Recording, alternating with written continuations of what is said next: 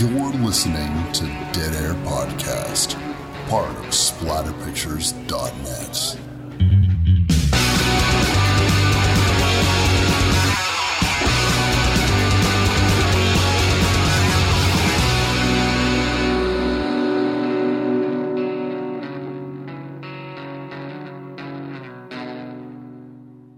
What's up, everybody? Wes Dead Air Knife here with always. Typical Lydia.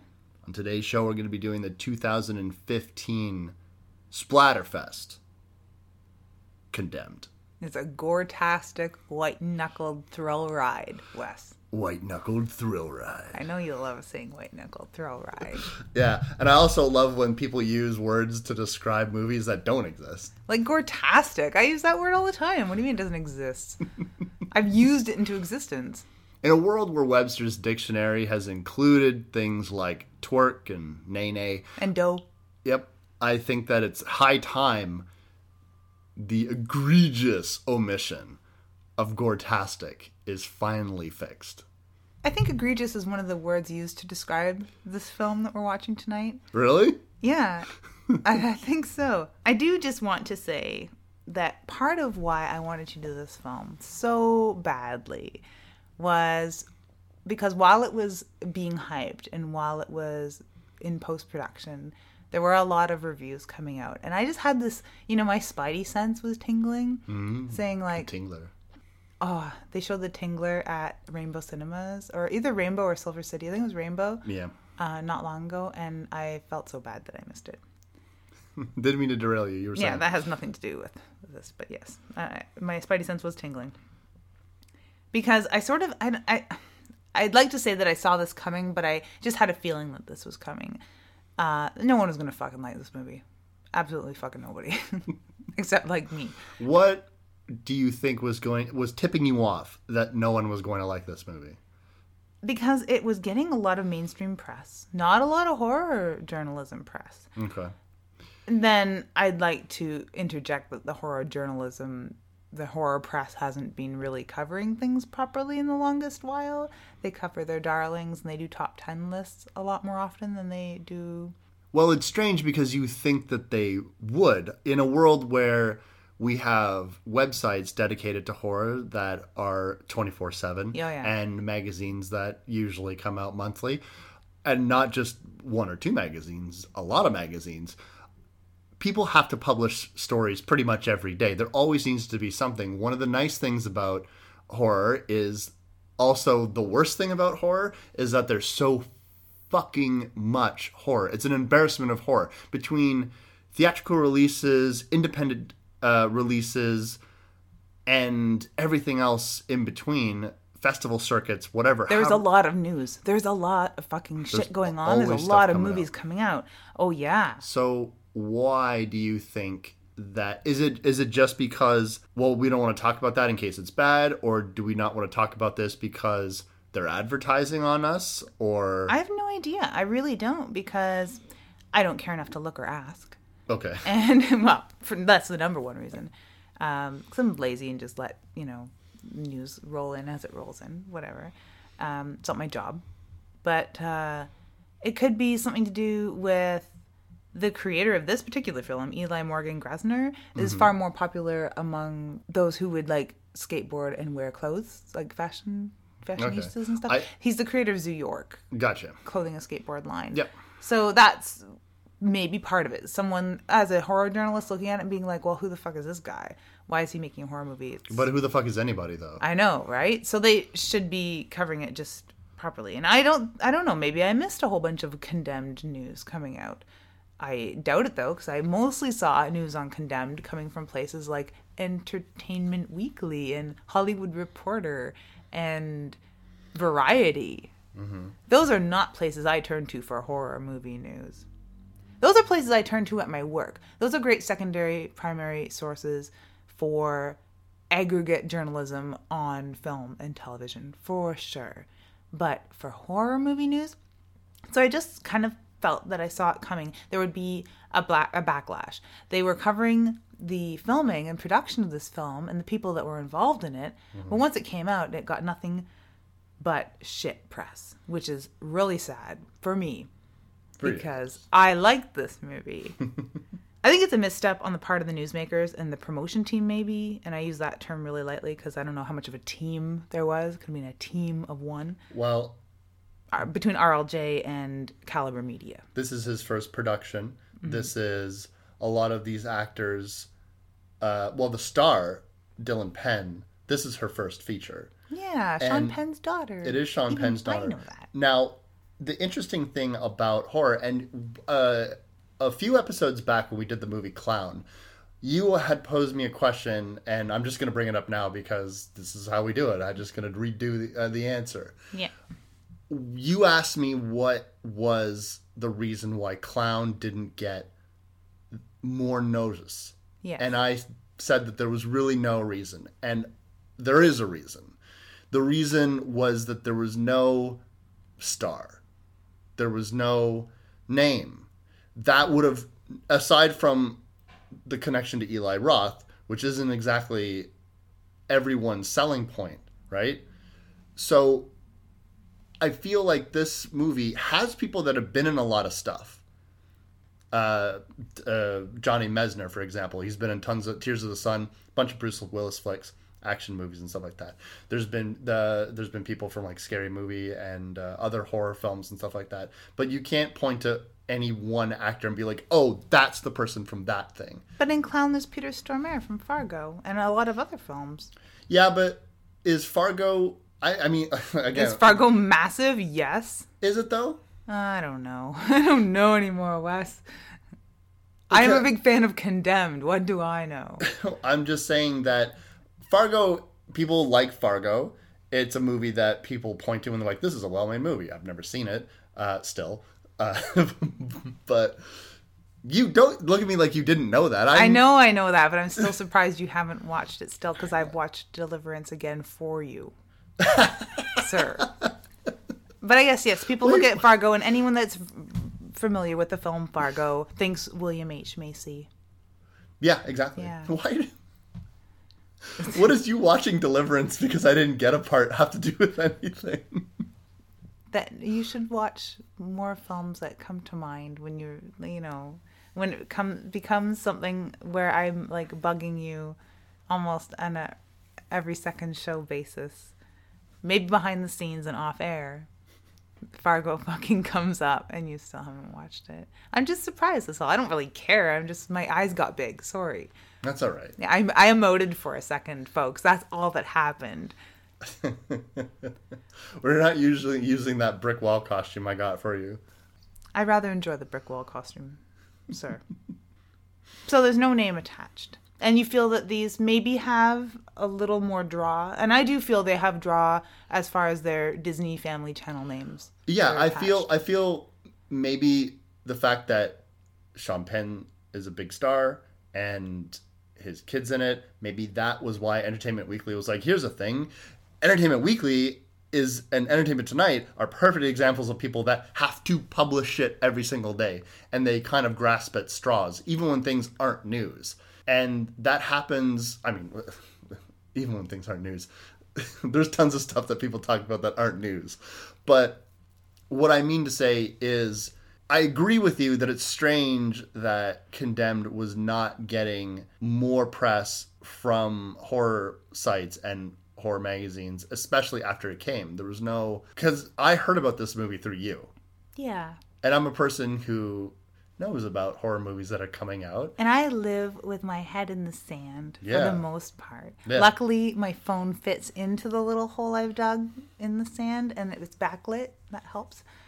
But yeah, no, it, it's sort of like the fact that this movie was covered so thoroughly by like Entertainment Tonight and Variety and Hollywood Reporter and places like that, um, and not so much with the horror press is sort of akin to my reviewing romance novels. Okay. I it doesn't seem right, and I would do a shitty job, and I probably wouldn't think very highly of them. I'm just gonna read some of the fun tidbits that came out afterwards. So they were like, there's quite a few articles about like uh, Lydia Hearst being involved, about this Yeah, yeah. um, Sean Penn's daughter being involved, Ronen Rubinstein. He was on, I believe, True Blood or some film, some show that Talk people watch. about something else I haven't seen. Yeah, I know, right? Um, but he was in some kind of hate, and he was. Yeah. Um, but he seems to be a Caliber Media darling. Let alone people r- would recognize him from watching these television shows.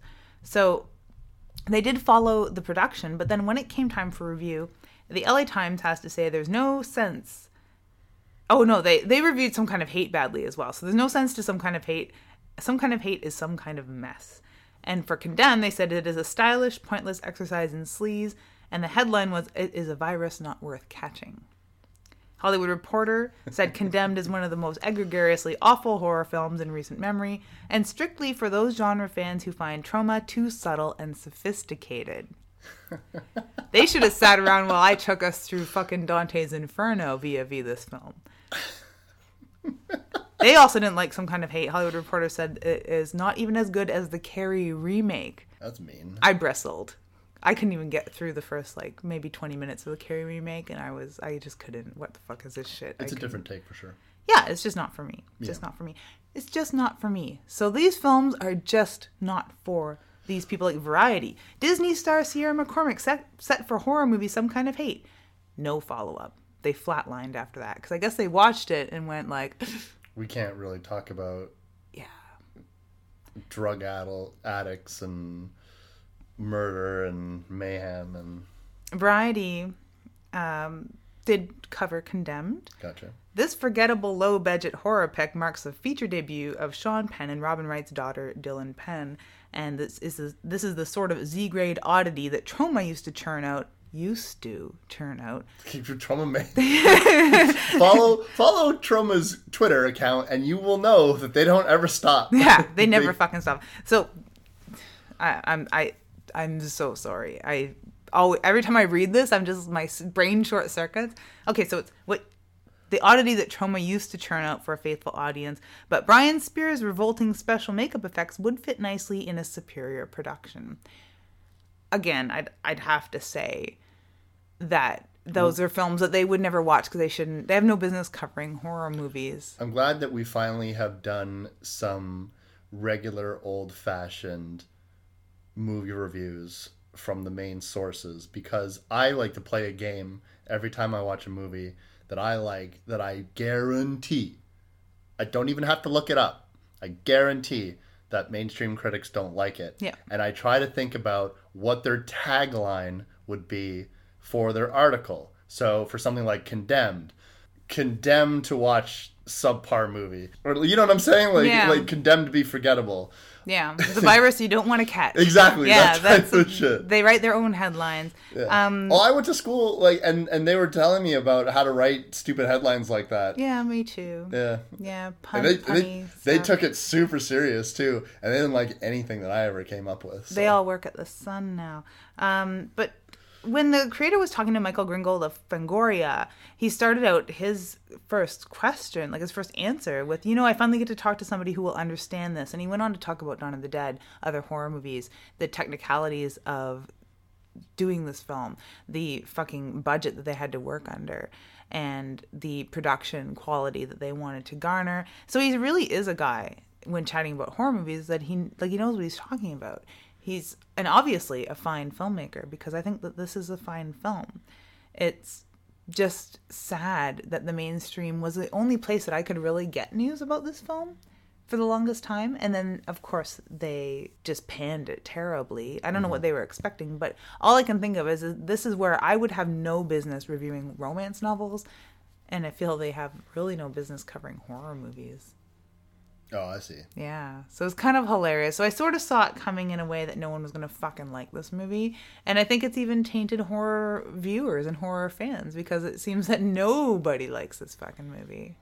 Wait, are you telling me that sometimes reviews of movies can skew people's opinions of them before they actually watch it? i know it's fucked up but it it, it can. I like this angry version of you because it's pretty much what was the genesis of making splatter pictures at all. right? was was me sitting there. There was a time, young Lydia, that I was much like you, sitting there five years ago, mad about mainstream reviews of horror movies that I love so dearly. And it then- felt like you had like a mating ball of snakes in your head.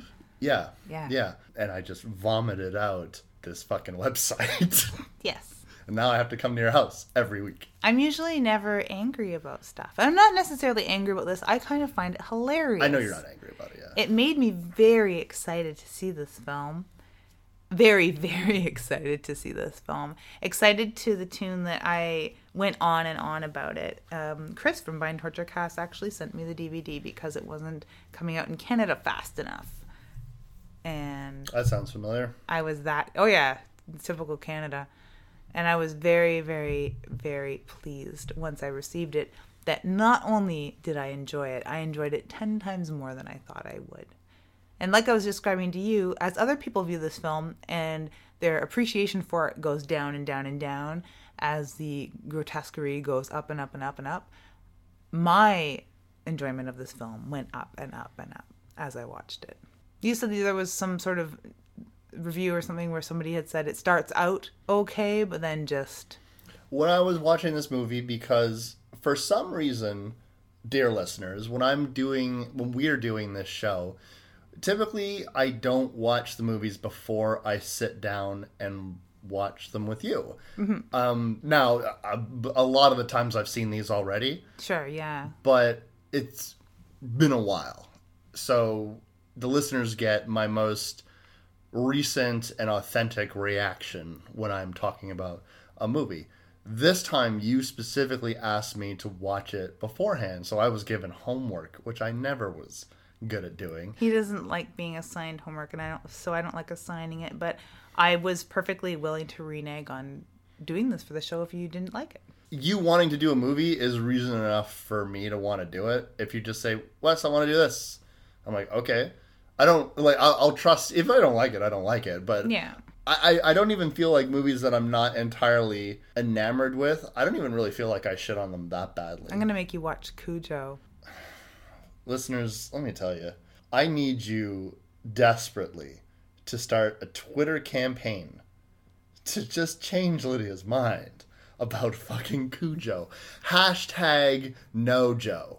I'll bet you that hashtag's taken, sir. It might bet you. I'll bet you. I'll bet you. One viewing of Cujo. It's a fine film. It's just very. It's an endurance test for me. It is an endurance test for you, and we're gonna do it on the hottest fucking day in the middle of August. I'm excited. I'm gonna be doing it in a tank top and sweaty tidy whities. Same here. It'll be a theme day. It'll be fun. It'll be fun, Wes. Trust me, it'll be fun. Oh my god. I'll give us a little cups of warm milk. Not enough to go around. What? We have to be authentic. to the book, anyway. I forget if they have any liquids in the, in the film, but they have warm milk that's been in the car with them. Anyway, we're not talking about Cujo. We're talking about Condemned. We gotta save that. I'm so excited to watch Cujo. You've been chomping at the bit for like a year. Like a rabid fucking dog, I'm fucking scrabbling at the window trying to get in. That's me. Welcome to our fucking Splatter Pictures Dead Air Podcast fan cast, where we talk about movies we're about to review months from now. Speculate what we're gonna say about it. Well, it's not completely off the mark because I did a- a- accuse these people in Condemned of suffering from encephalitis. oh yeah, yeah, yeah. Yeah. So that's rabies. Rabies. So maybe we should talk about actually what this movie even is. Mm-hmm.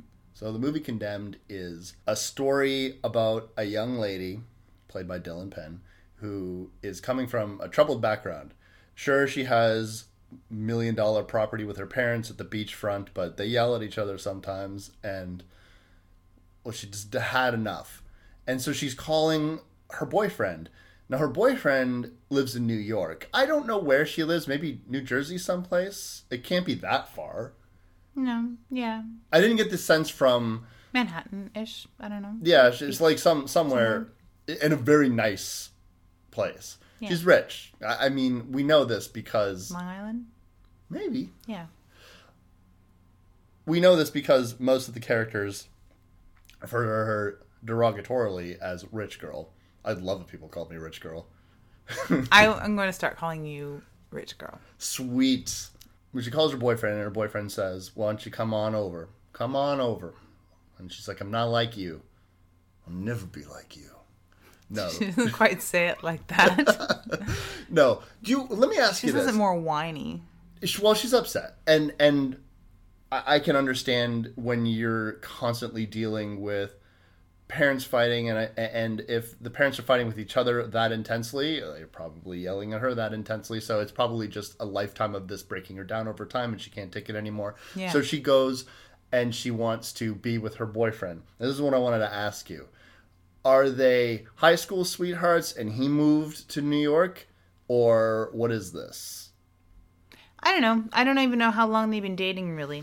Um, they seem to have had a relationship before she got there Yeah. but there's such a distance between them i'm led to believe that he was probably uh, no good nick in, Yeah. in the smoking section yeah.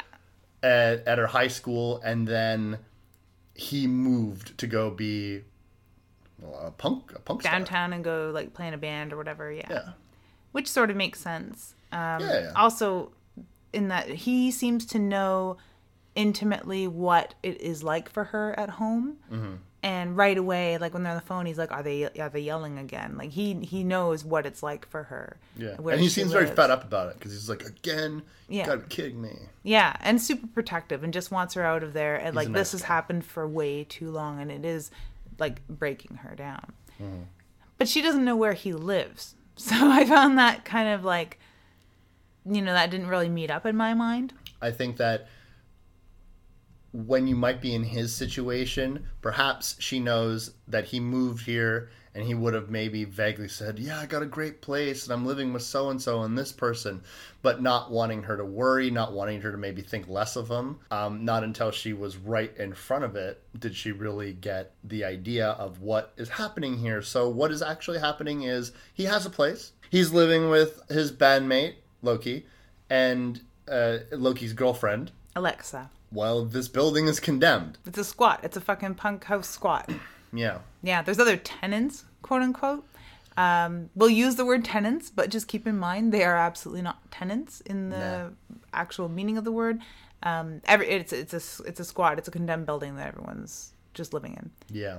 Pretty fascinating for a squat hovel. I, I like this building a lot. It's a good building. You like that sort of thing. You like that caked in rat piss look. I don't think there's as much rats. I didn't see a rat at all. That's a good point. Shockingly, we spend a lot It's of too time dirty for the rats, and like we're out of here. Maybe that is it. Yeah, there are like no rats. I didn't think of that till you said that. Rat piss. I'm like, I didn't see one spot of rat piss in that building. Not that I could identify every single stain. Yeah. There's so many of them. Yeah. Jesus. There's a nice uh, film, I want to say, on just about everything. Some apartments are cleaner than others. I wouldn't say that the apartment that Dante, who is Maya's boyfriend, lives in is clean by any standards. It is. It it fits right into uh fucking punk house. It's a fucking punk house. It is full of garbage and musical equipment and Christmas lights. I don't know what it is with the Christmas lights and these people. Um, I, I guess I just think it looks cool. I never put Christmas lights up in my room, but so many of my friends in high school had Christmas lights up in their room, and many of my friends right now do have Christmas lights up randomly. I just I um it's not my thing. kind of a, a nice effect. I mean, I I like that they have they're like the little white ones. They're not like the big multicolored bulb ones. I find those ones really Glaring, yeah. distracting. There's a room full of Christmas lights if anyone's interested in um, rooms that look like the apartment we're trying to describe and going to do a bad job of. Um, my friend Randy, my my cousin Jason's friend Randy, his room was featured on an episode of American Pickers. Was it really? Yeah, because his father is a prime candidate for the show American Pickers, and they started talking about like memorabilia and old like stuff from like like old skateboards and stuff like that, like Tony Hawk skateboards. Cool. And uh, they're like, "Oh, we should show you Randy's room." Randy wasn't home at the time, but Randy's room looks like this apartment. Fucking memorabilia, skateboard shit, guitars, whatever. The difference with Randy's room is that a it's clean, and b everything in there is probably worth more than the people in this film have ever made in their lives, right? So, yeah, Randy's room is featured on an episode of American Pickers. You can probably go to YouTube and type in American Pickers Randy's room, and you'll see mm-hmm. what this apartment looked like. Yeah. There's a lot of found furniture in this place. It's every inch of the walls has Graffiti and writing and sayings and suck my dick and 666. Yeah. Yeah. I feel like the set decorators probably found that more annoying than anything. They're just like, really? All the walls? I, If I- they decorated, you know what? I know. I could probably call up three or four people if they still have cell phones and find a fucking a poor fucking place to film that looks just almost exactly like this. Yeah. Yeah.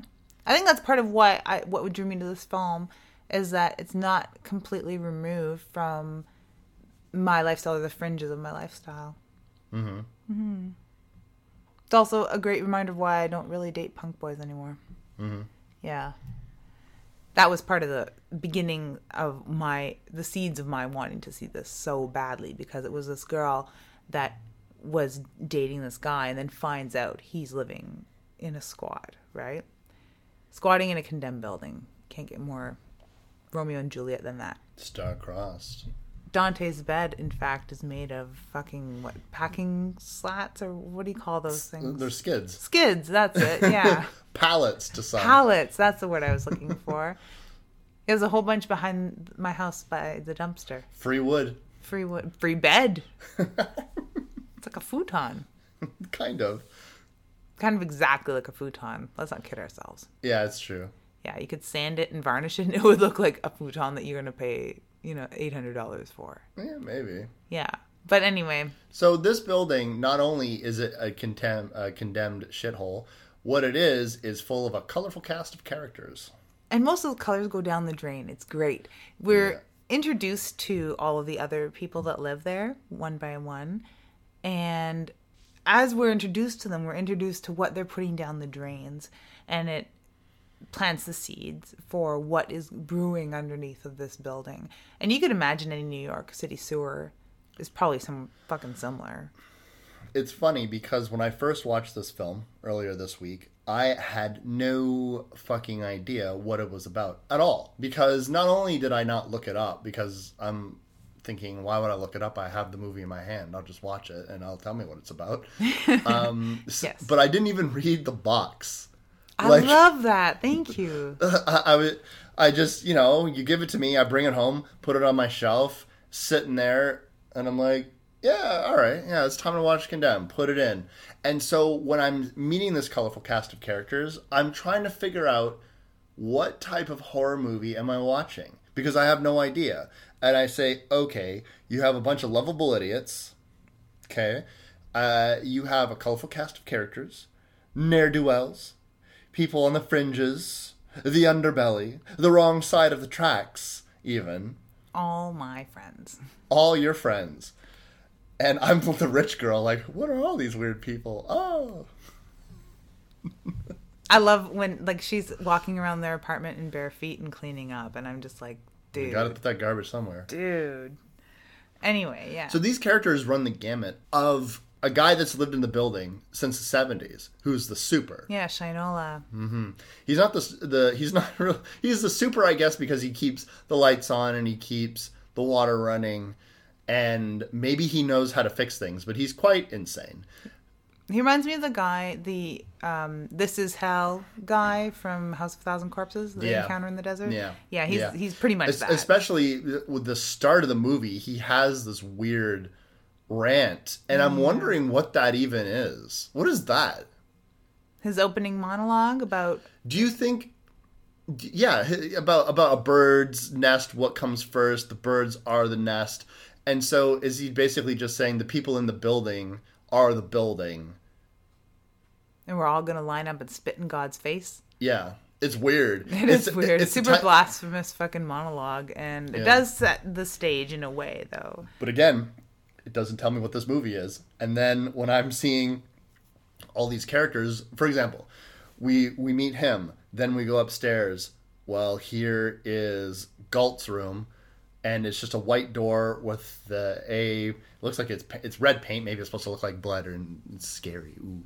And it's got some angry music coming from the other side of the door, and the light flickers. And I'm and I'm saying to myself, Evil German techno. oh evil german techno and i was like oh my god and it's and it's and it's not like any song i recognize so it's probably pretty evil right and so i'm thinking okay so okay maybe the people that live there they're scary well, they're not really scary. They're uh, I, again, I mean, they're playing roles, but they're not dangerous.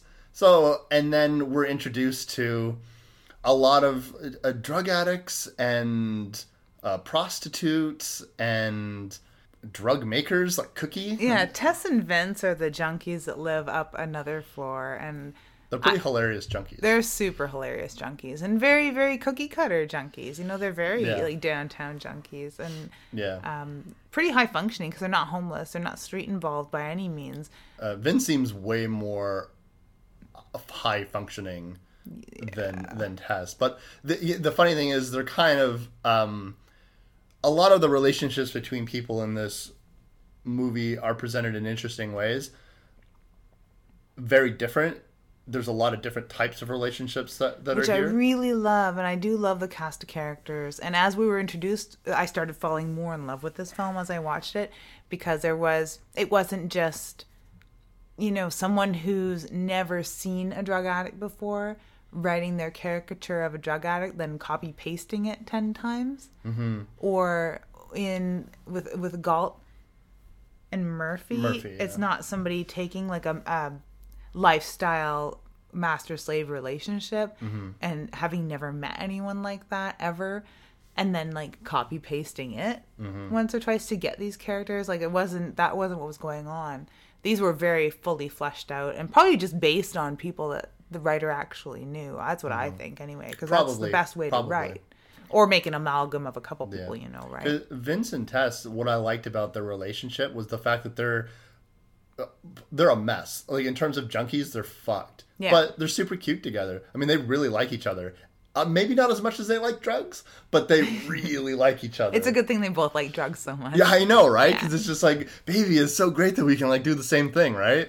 Yeah. it's kind of like that relationship. so much in common yeah, and and and man, are they happy when they get those drugs? they are so cute they are super adorable Yeah, Yeah, I have a little soft spot for Tess, especially because um, to see the actress playing her, she plays her so convincingly that I couldn't imagine her looking any other way, which is really sad to say. Mm-hmm. especially the teeth, the and and just The like the, hollowed the, the sunken face. Yeah, so so thin, where she looks like really so emaciated and just drug addled, but then in real life, whether she's you know three pounds heavier or not doesn't matter. If she were three pounds lighter she looks great. She looks beautiful. She looks healthy and radiant which mm-hmm. i'm so glad i got to see that because i mm-hmm. couldn't have imagined her any other way. She mm-hmm. plays a junkie so fucking convincingly. Roxy and bigfoot are my other favorite tenants of the building. Uh, you want to talk about a weird pairing? So you have Bigfoot, who I mean, look, if a dude is named Bigfoot, I do, do I really need to describe him to you? except that he's a hasidic jew He is a Hasidic Jew. that's the coolest part of bigfoot yeah, yeah and uh, Roxy is his uh, ladyboy girlfriend, prostitute prostitute. yeah Um, a great character, uh, really well played. played by a dude named Kevin Smith Kirkwood. Uh, and I really, really love a guy that can cross dress and be just as beautiful, whether he's dressed up as a man or a woman. He's Yeah. an extremely beautiful looking guy. And to look at him in dressed as a woman or dressed as, as a man doesn't matter. Um, he is not necessarily an androgynous looking fella either. No, no, no, no. He does it very, very well. And Roxy is like super hot in my mind. Aside from being like a just fucking ruined drug addict prostitute, Yeah. she's really cute. I like Roxy a lot. Roxy's one of the most colorful characters in this. Yeah, not only the fact is she wearing a bright pink dress and a massive blonde wig, she's also got this really flamboyant personality. Super flamboyant and loves the hell out of Bigfoot, but he fucking smacks her around. Oh my god, So it's you- always hard to to to. I was like, man, you're smacking her around and shit. Really violently too. Yeah. Really violent. Bigfoot's got a nasty temper. a super nasty temper, which makes them not seem to mesh because Roxy almost has like a southern hospitality streak in her, let alone just being like sweet and doting and caring about Bigfoot and being a really probably a really good prostitute. She seems to really know how to hustle and she has an amazing body. So mm-hmm. like I could just see her being an excellent fucking prostitute. Mm-hmm. And then to see him smack her, oh my god, is so angry making in the four seconds that we really get to know them. Mm-hmm. In the first four seconds. especially since like you, and and what's interesting uh sorry about these characters is that bigfoot and roxy you get their story out in not a glaring way it's not an exposition dump but you do understand in that one scene that bigfoot was a married man with kids and he's clearly very serious about his faith because he's still wearing his yarmulke and he still has his hair done that way so but there's but i mean there's this other factor where he he shoulders a lot of guilt for Yeah. living with and dating and being in love with um, a transvestite prostitute. Yeah. Yeah. And so I would say that his anger probably has a lot to do with that, although he's probably a dude that has a temper anyways. But that heightened, plus the fact that he's also addicted to drugs. We've talked longer about them and explained just as much that they do in the very few short introductory scenes we get because they do the writing packs a lot of storyline. There's another good example of the way that the writing in this really fleshes out story um, if you're paying attention. Uh, there's a part where Maya wakes up in the apartment because they go there after they blow off some steam going to a punk show or drinking or whatever they do. And then they probably go to see Loki's band play. Is what I'm just Probably, yeah. assuming. Um, she wakes up in the morning and she's sort of straightening up this fucking dump of an apartment and she steps on fortune cookie and that's all that we need to know that her friends also do drugs that it doesn't really become apparent until later and it doesn't get mentioned until later uh, or that she does drugs or that she knows more about what's going on in that building than she lets on. All she does is step on a fortune cookie and we know that they do drugs because we've met cookie. Cookie lives upstairs and doesn't want to get blowjobs from tess anymore because it makes his pee-pee on fire. Um, Cookie is uh, he cooks drugs, and what he does is he puts them. He makes fortune cookies. He puts them inside the fortune cookie, a little baggie, yeah like a little dime bag and and then he that's how you get your drugs. He'll hand you fortune cookies, and so he's got the name Cookie. Uh, so the fact that he is a very enterprising uh, drug dealer is one thing. The other thing about him is he has an obsession with a Hollywood singer, performer, actress, and he wants to murder her. And that's made very obvious by the fact that he's got a knife with her name on it and a bunch of pictures of her on I don't know if he wants to murder her. I I think he just really thinks she's cute. I don't I don't think that he was no. You think he wants to kill her? Yeah, I'm convinced of it. Oh. Wow. He's he wants to have all this money so he can go to Hollywood, so he can go and you know I thought he just wanted to be with her, you know, sort of like how people stalk Molly Ringwald. That's what I thought it was. It was just like just want to get to know her, just want to Do people still stalk? And Molly Tiffany, Ringwald? people stalk Tiffany too. Oh yeah. Really? Yeah, for sure. I think they just want to like be with them. I met I, I know somebody who uh, feels like that about Gillian Anderson. Really? Mm-hmm. When I they're mean, at not- not- conventions, they're like, I know I have to keep my distance, and I know, I know that this is all in my head, but I just feel a connection, and I just want to, like, I find myself wanting to go and like just stand close to her, and then maybe, maybe just hug her a little bit, and then maybe just smell her. I Yeah. I mean, jeez. That's what I thought. That's what I thought about Cookie. I didn't think he wanted to kill her, even though he had her name written on that knife. Yeah.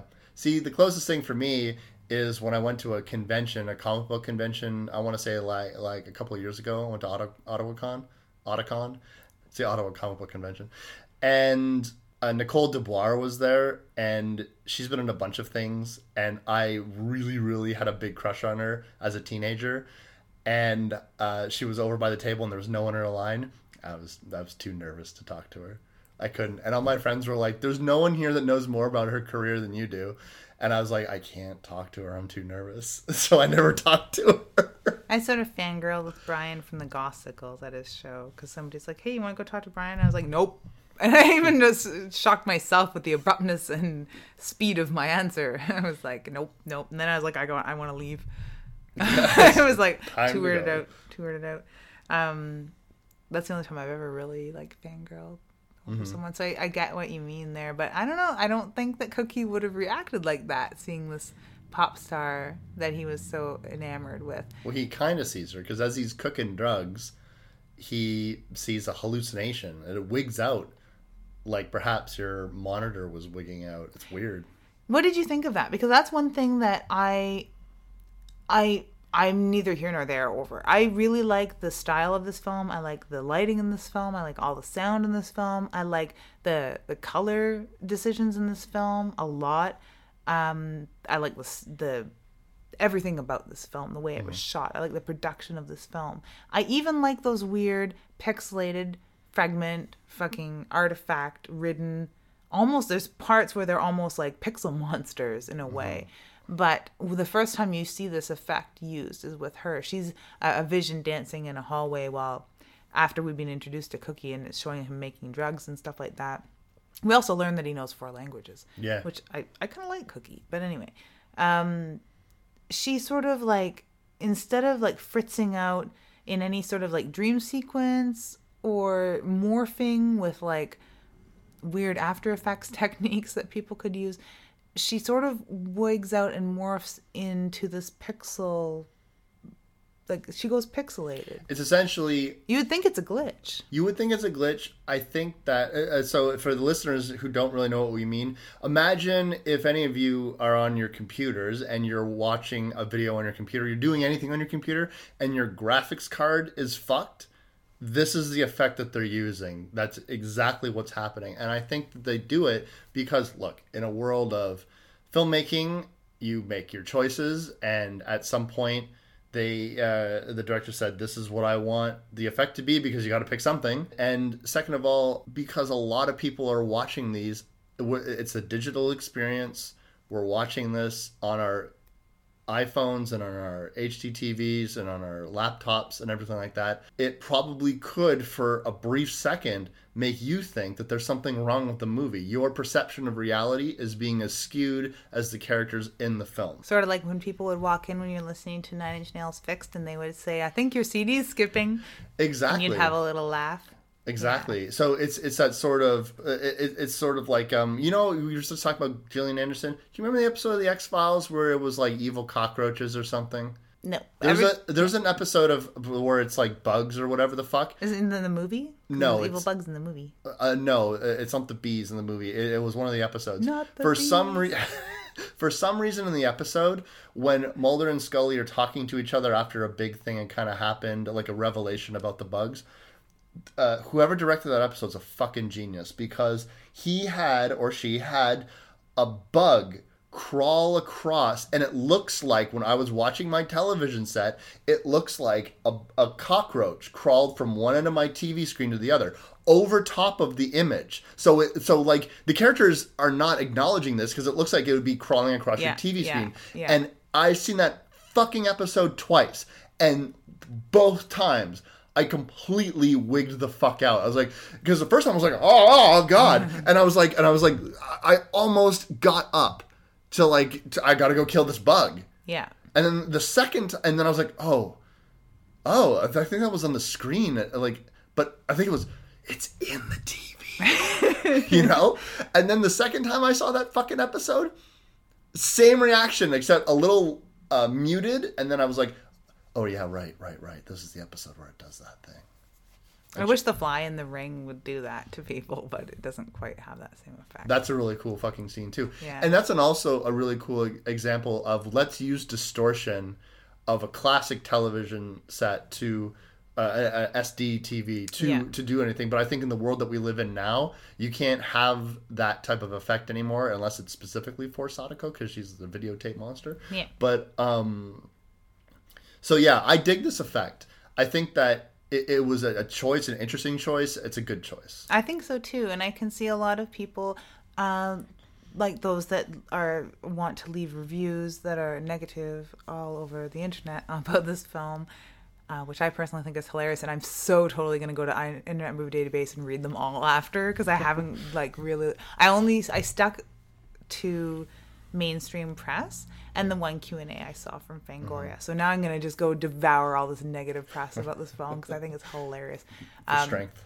and yes, and I'm definitely looking to see now specifically if people like bitch about this this decision, which I, I agree it is a it is a good decision and it's an artistic decision. Uh, I could see people not understanding that, looking at it and not getting why they would choose like um an artifact or this like glitching out as the effect for these monsters because there's a few scenes where they are becoming monsters mm-hmm. and it's also you wouldn't organically be seeing somebody glitch out like that our eyes don't have pixels Yeah. yet Not yet. and we don't like re- render down to RGB yet. we just don't. Um, so it isn't like a good organic to to describe what's going on in their brains, which is like encephalopathy. Their brains are swelling inside, like sort of like the like I'd said earlier, the first stages of rabies, where you're having brain swelling and your your eyes are going to wig out and you're going to hallucinate, hear things, have tremendous pressure behind the eyes, and definitely have them be affected.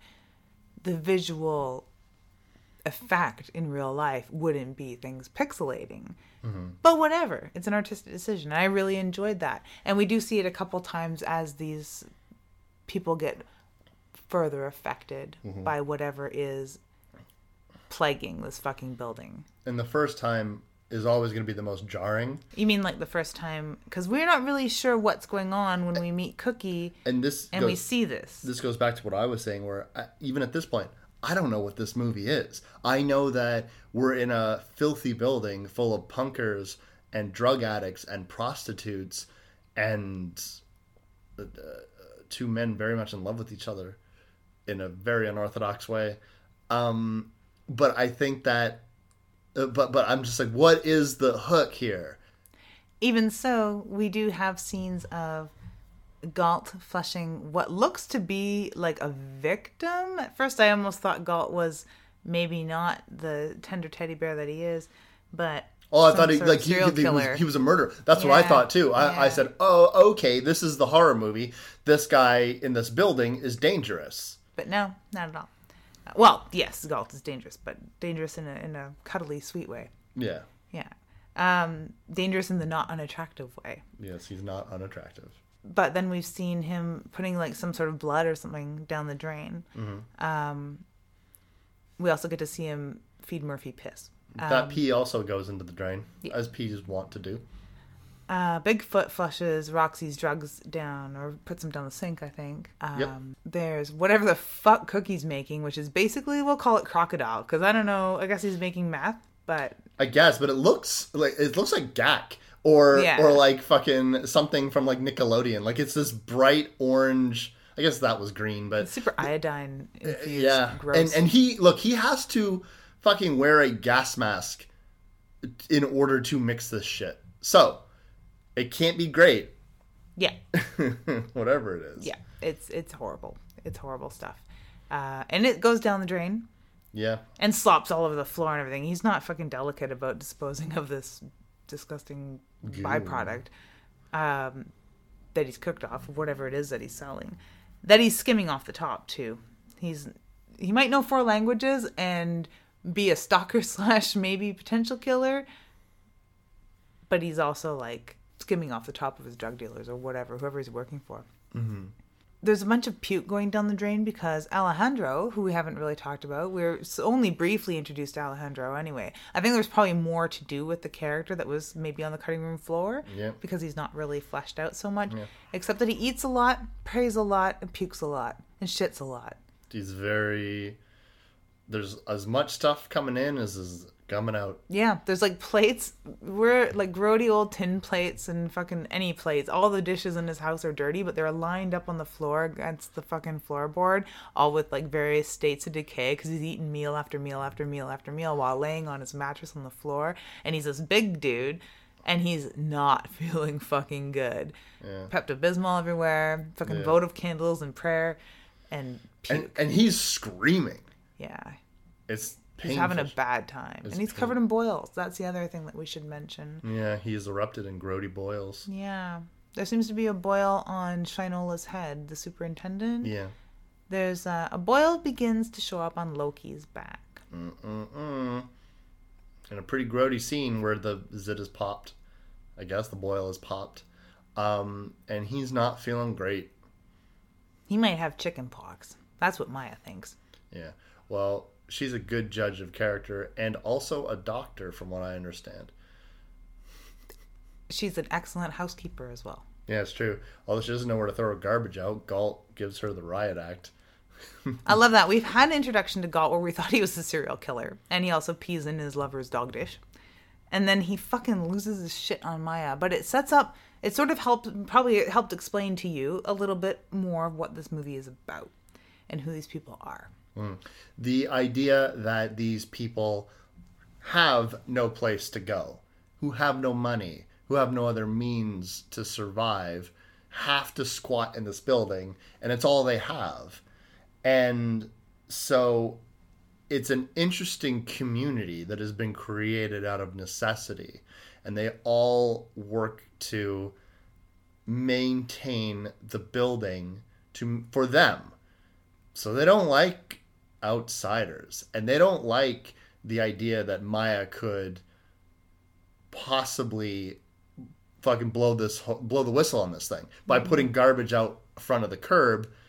Well, then would that not bring people here? Yeah, They if the garbage men came, then that means people live here, and people aren't supposed to be living here. So they know people live here. They're gonna shut it fucking down. yeah, Yeah, and, And- Galt's very concerned about this. Galt's angry. Yeah, I think that again, this is the persona that he builds up. His Dom persona is the one that he has on for most of the film. It breaks in two key scenes, but his Dom persona that he has is what he is doing to ensure to essentially scare Maya into just following the rules of the building. The rule of the building is shh, keep your shit quiet.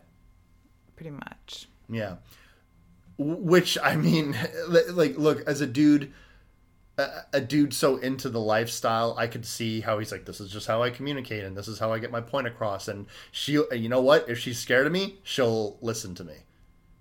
That's kind of maybe where he's at. Pretty much, because part of his um, being a lifestyle dom, Mm-hmm. uh, it shouldn't extend to other people That that is whatsoever. So that- I think he's just like this. Well, I know, but but I, the only reason why I say that is because of the fact that if he never broke character, quote unquote, Yes. I would agree with you because I, I was like, "No, this is not how a lot. Like I was like, this is an agreement between two people or or however many people, but like, and I was like, yeah, you're right. Like an outsider, I have a theory about your um, position that he breaks character. I think he breaks character. I have a theory about that. Go ahead. Maybe we should get into the film a little more. Oh, okay. Yeah, because it has more to do with the end, and I don't want to keep talking about the end until we get there. Okay. Yeah. So we'll, we'll put that in the back burner. It's bubbling. It's bubbling like a pot of fucking cookies drugs on the stove. Yep. Um, where are we at? So poor Loki is not feeling good. Not at all. Oh, he's a little sicky baby, and, and, and you know it's kind of cute because he definitely is one of those guys who's like, I'm sick. she thinks I have chicken pox. Hmm, oh, oh, I want to go to the hospital. I just want to stay here, you guys. So cute. And his friends take care of him, and I forget that people don't wake up at six thirty in the morning or earlier. And when they're like, "Oh, damn, the clinic's probably closed," I'm like, "What the fuck?" And then I realize it's dark outside because these people don't wake up till four in the afternoon, which is, I guess, what young people who go out at night are supposed to do. Even though we've established that we stay up often till three, four in the morning. I was I was out until three yesterday, and then I woke up at seven today. That's just what happens. Like we don't wake up at four in the afternoon. We're old though. partially but i was always like that you know? I was i was really always like that. I've never really slept past noon and if i did i felt like i was on fucking acid and i hated every minute of it. So sleep until it's dark out again it's just not my style. And i tend to forget that this is the style by and large of young people today so they can't get to a clinic. They don't know what's wrong with Loki. Loki's so punk rock he doesn't really care. Just pop the boils on my back. I'm good to go. Oh, man, I'll he curl up with a, ba- a blanket. He fucking pukes and smashes a glass in his hand. Yeah. And, and, I and- that scene and, so and, and everyone is so fucking thrilled because they're just like, that was so punk rock. I'm like, fuck, man, you guys are adorable. I love that scene way too much. And that's yet another, like, I think a neat writing. And I wonder if it was 100% intentional. It must have been Sugar Glass. It must have been Sugar Glass. oh, for sure. But I, I do, I love that scene very, Yeah, very, it's a very good much. one. Uh, I'd like to think that it's something that somebody actually saw happen once in real life.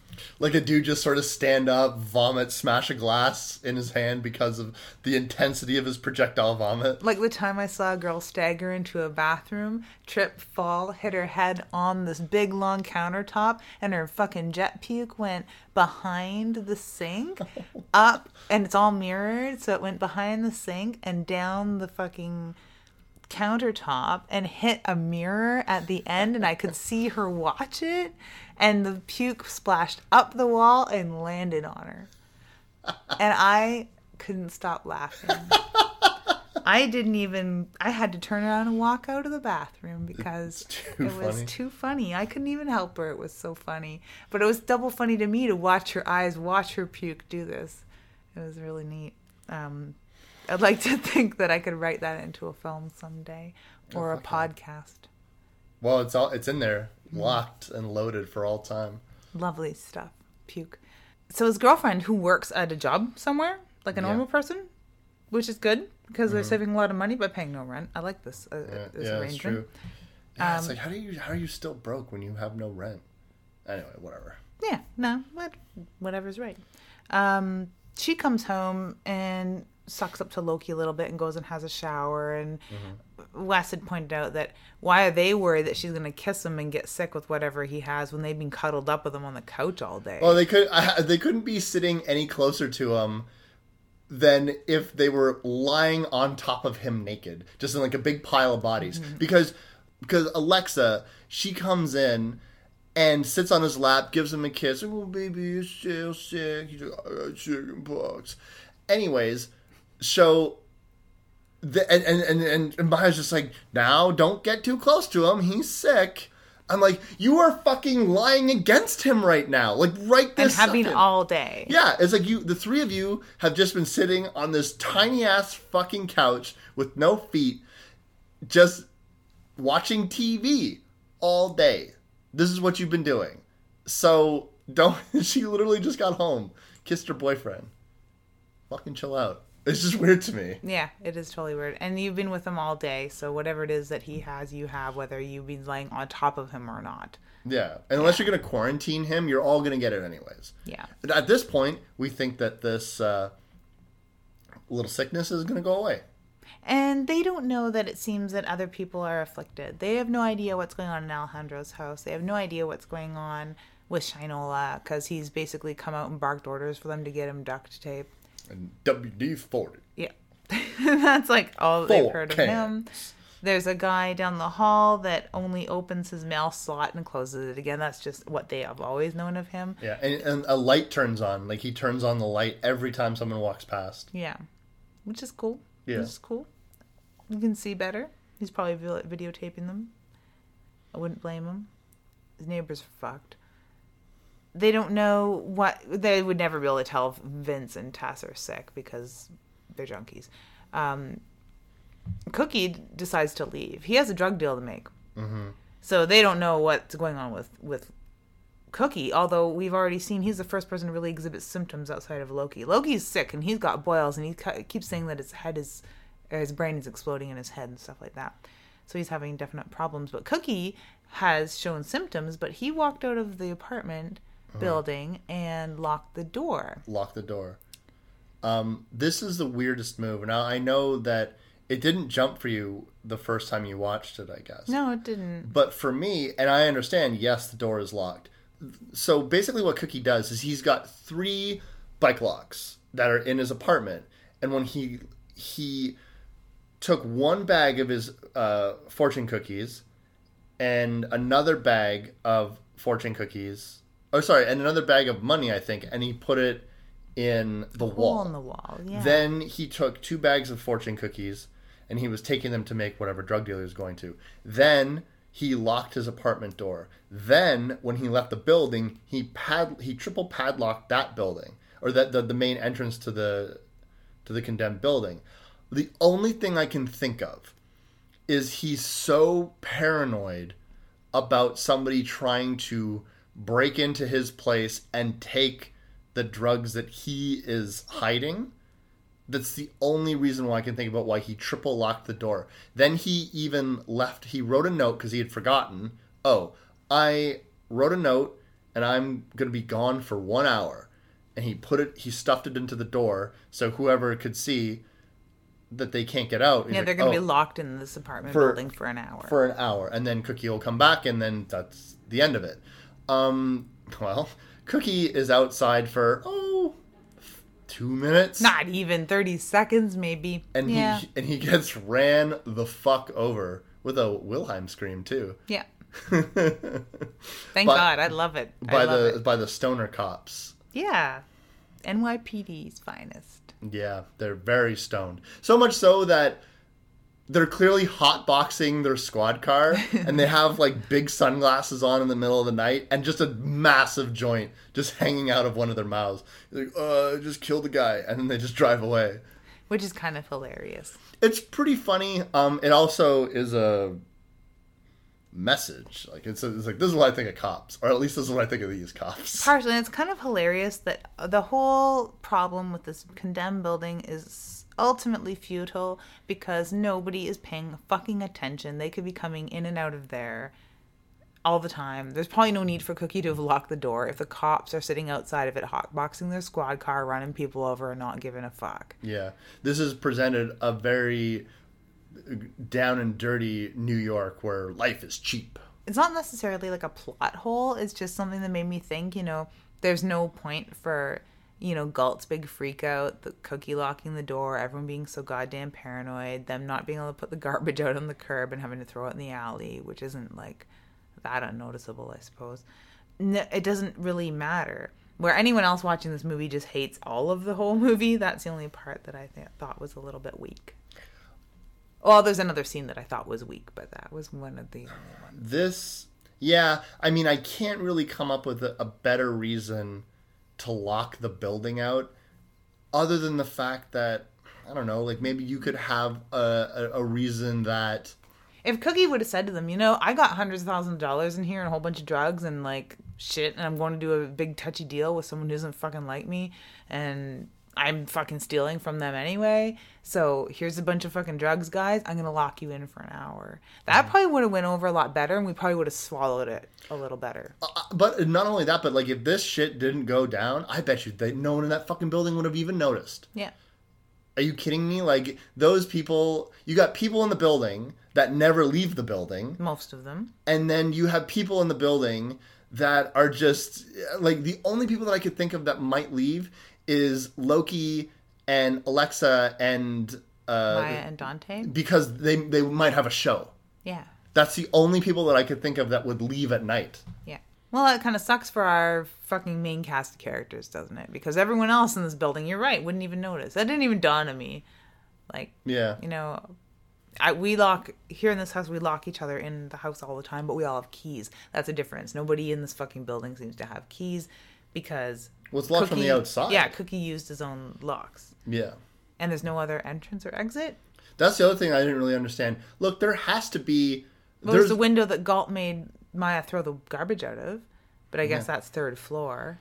But there has to be other rooms that you can get into on the first floor, on the second floor. All the fire escapes and everything were probably removed by the people that live there so that no one could come in or out because they want to live there semi securely. Yeah. They probably have secured the building entirely. That Mm-hmm. was probably Shinola's job. Go around and fucking nail every window shut on the first and second floor. Hmm. So yeah, let's suspend disbelief and say that they made sure it's a fucking fortress. There's no way out. Alexa is sort of chilling out, and everyone's just sort of chilling out. Uh, Loki gets up and just starts wailing on her. Yeah, his comic book said hurt me. Yeah, over and over and over again. Yeah. And then he just gets up and punches her like, like five times. And and everyone gets up and everyone's in a panic. Uh, Alexa is instantly just like, I'm fucking. She doesn't even say anything. She she just get the fuck off me, and then she goes into her room, and faster than Superman is in fucking clothes and is out. Yeah, and what would you expect? You know? Yeah, That's exactly. Fully expectable. Because you don't know expected. you don't know what the fuck just happened. This is the second time Loki has had a fairly significant freak out. The first one was just him wigging out and, and having his hallucinations, seeing those pixelated monsters, and but then he got his clarity again, and then didn't even know what anyone was talking about. It was like a fever. It was Yeah. yeah. Yeah, if you ever if you've ever hallucinated having a fever, children do it more often than adults, and you have to be Mm-hmm. pretty goddamn sick with a pretty high goddamn fever, Mm-hmm. uh, a brain boiling fever, and that's what's happening to Loki. It's nice that the first really explosive violence we get, we've gotten some violence from Bigfoot, who we know is super violent, an angry person, and, Mm-hmm. and beats up his girlfriend all the time, um, very terribly. But it's not quite with that level of explosive violence that we get here in this scene. And we have that potential for explosive violence coming from Galt, who we expect to just go fucking berserk any moment. But yeah, he's coiled spring, which is a term that we use a lot. Yeah. Definitely what he's got going on. certainly. Um, sort of like like what people would expect to see from Henry Rollins if he was in a snit and had the vein popping out in his forehead and Oh, stuff. yeah. You could expect that he's just going to put his fist right through a brick wall Yeah. any minute. That sort of like explosive violence you're expecting from Galton, you don't Mm-hmm. really get. Loki is a very passive guy and a very sweet dude. very sweet and he's been like whining and moaning and curled up with a blanket and he is he's very soft-spoken yeah, he's just like you know does his punk thing, and then he comes home and he's yeah he's quiet, eh, like lazy, almost like lazy in his speech, and and is just a dude that if you plopped him down on a couch, even if he was feeling hundred percent, you could probably leave for twelve hours and come back, and he's sitting in that exact same spot. Yeah. Just strumming his Gene Simmons guitar, which he's quite fond of. it's a bass guitar It's a bass guitar, yeah. yeah i don't think he's strumming quite as much Strum, strum, strum. You slap it. i don't know if you can get away with slamming it's a bc rich so i think you i don't i don't know what you don't strum it and i don't think you No, slap it strum it might slap, you back and slap it. it's pretty insane looking It's, a, it's a, it looks like a literal axe. for such a sweetheart of a guy and i love um, the, the small spotlight that there is on people of color in the punk scene because it used to be very fucking rare not so rare anymore um, this guy honor titus who plays loki is in a band that provides quite a bit of the incidental music and the introductory song and the closing credit song from his punk band Cerebral Ballzy Mm-hmm. Yep, it's good tunes. I like them. very good songs. Um, the opening song, "Cutting Class," I liked quite a I, bit. I, I like I like that song a lot actually. the end song is called "The Puke Song." Yeah. Yeah. you know what? Pretty appropriate for this flick. Very appropriate for this flick. Um, so I really like. He is such a gentle person, but he fucking beats Alexa up so violently. It's it's scary. Yeah, and this is a good point in the movie. Like we know things are wrong because we can we're getting a a, a a vantage point from a lot of different characters. But this is the first time that we're really seeing a character that has been established one way that is one hundred percent acting not like himself. We know Bigfoot. He's hitting his his uh, his girlfriend. Yeah, because he's a piece of shit, and that's piece of shit. And, and that's what he's gonna do. Loki's not a piece of shit that hits his lady. Yeah. You know what I'm saying? Not at and, s- all. And so, what the fuck is happening now? This is when it all comes to a head. Uh, Alexa wants to leave. They need to get Loki to a hospital, and then they go to the front door. The door's fucking locked, and now tensions flare because one of the things that I like about these characters in this movie, aside from the fact that every room, every character tells a story, and uh, uh, they seem very dense in the, in these characters. It's not like this character's here to deliver a line, although there is a character that's like that. But um, these characters have a lot of riches, and one of the things about junkies and some prostitutes and uh, everyone who's all strung out all the time is man when little things go wrong they just instantly erupt into just screaming and yelling and like this one psycho fuck family all living in this building together which is what they really are They basically are, yeah. um, and then watching them like just start screaming at each other. And these types of fights seem super authentic because, oh my god, we can't get out. What the fuck? Where's Cookie? Uh, uh, Vince and and and Tess come downstairs, and so you know they had to be fucking hollering because they're on the the the top floor, right? So they come down and and fucking uh, Galt's there, and Galt's just like drinking vodka and at the, yelling at the fucking tops of the stairs and shit like that. Punctuates his argument by smashing the vodka bottle on the I know he's foyer. oh, Yeah. because because uh, Maya sees that so Bigfoot comes down with an axe. Yeah. And dragging an axe and and looking super scary. One of the things about Bigfoot is he's presented from the get-go as like a fucking scary dude. Like he reminds me of like a big scary dad. You know what I mean? Like someone that just might fucking slap you at any minute cuz he is that type of guy. Yeah. And so when you see him first we see him uh where do you get the axe? Well, he's chopping wood. like upstairs cuz I guess, you know, if you're heating the building, you probably have uh a, Yeah, running the broiler with the fucking running the boiler with chopped wood. I, I don't know where they're getting wood from, but whatever. Th- that's what he's doing. I think it was more like, well, he has an axe now. And I'm like, I'm fine with that. They do little hints about where characters are getting their implements, basically. They always do a little, oh, this is where that character got that. This character got that. I'm like, cool. Uh, I like a little foreshadowing like that. It's nice touches. It is. uh, Bigfoot comes down and he looks fucking dangerous, and he's s- saying nonsense because he's like, "You've been talking about me." He, he's he's I see them. There's cameras everywhere. yeah, it's cameras everywhere. It's like you're talking about me, and he's like, "Where's Roxy? What's she been telling you?" Um, because we saw like this thing where you're not even sure if it's a hallucination, but uh, uh, Bigfoot choked out Roxy in the tub and scared the living hell out of her. Yeah. and has no recollection of doing it. If maybe Roxy imagined it, we're not even sure, but it didn't seem like a hallucination because there was no effect, right? And if there if it was a hallucination, so he did that. He choked her into fucking unconsciousness, and then thought that she had passed out because you know. they- Probably thought she was on drugs because Yeah. he forgot what he'd done to her. yeah, and and and that was like the one time where he was like kind of sweet, even though like you know that he's a fucking piece of shit rageaholic. And so what my the reason why I'm talking so much about this is because of the fact that when you see him with that axe very slowly lumbering down the stairs, he seems the absolute most fucking dangerous person in that building. Yeah, we've forgotten that we almost thought that Galt was a serial killer. Yeah. You know, he's no threat anymore. Actually, we like Galt by Yeah, you know, point. Even yeah. though he's been nothing but an ass. Yeah, it's like I, I like him. I he, like him a 'cause he definitely he definitely is like he's all bark and no bite. He's like the dad. Yeah. He's like the, the, the nice dad, where Bigfoot is the scary dad. scary, gross, like scary He's dad a or foster like home dad. yeah, like fucking gross, like just so Yeah. scary. And he um uh not Vince um Dante. He Dante. Dante. Dante has picks up a pipe. and says I got a pipe and a great line I like this. Uh, Bigfoot says you're gonna need it.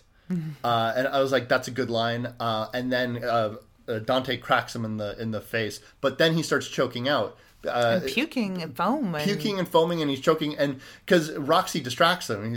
Uh, like because he's like roxy you bitch and he was gonna hit her and then uh, dante knocked him out. Now in, in a very uh, authentic argument screaming match arguments too subtle it's a screaming match is when everyone's flipping out because maya wants to call the doctor. So somebody we have to call somebody. This man is choking on his own vomit Yeah, she pulls out her fucking cell phone, and basically everybody that lives there is like, "What is she doing? Put Yeah. that away."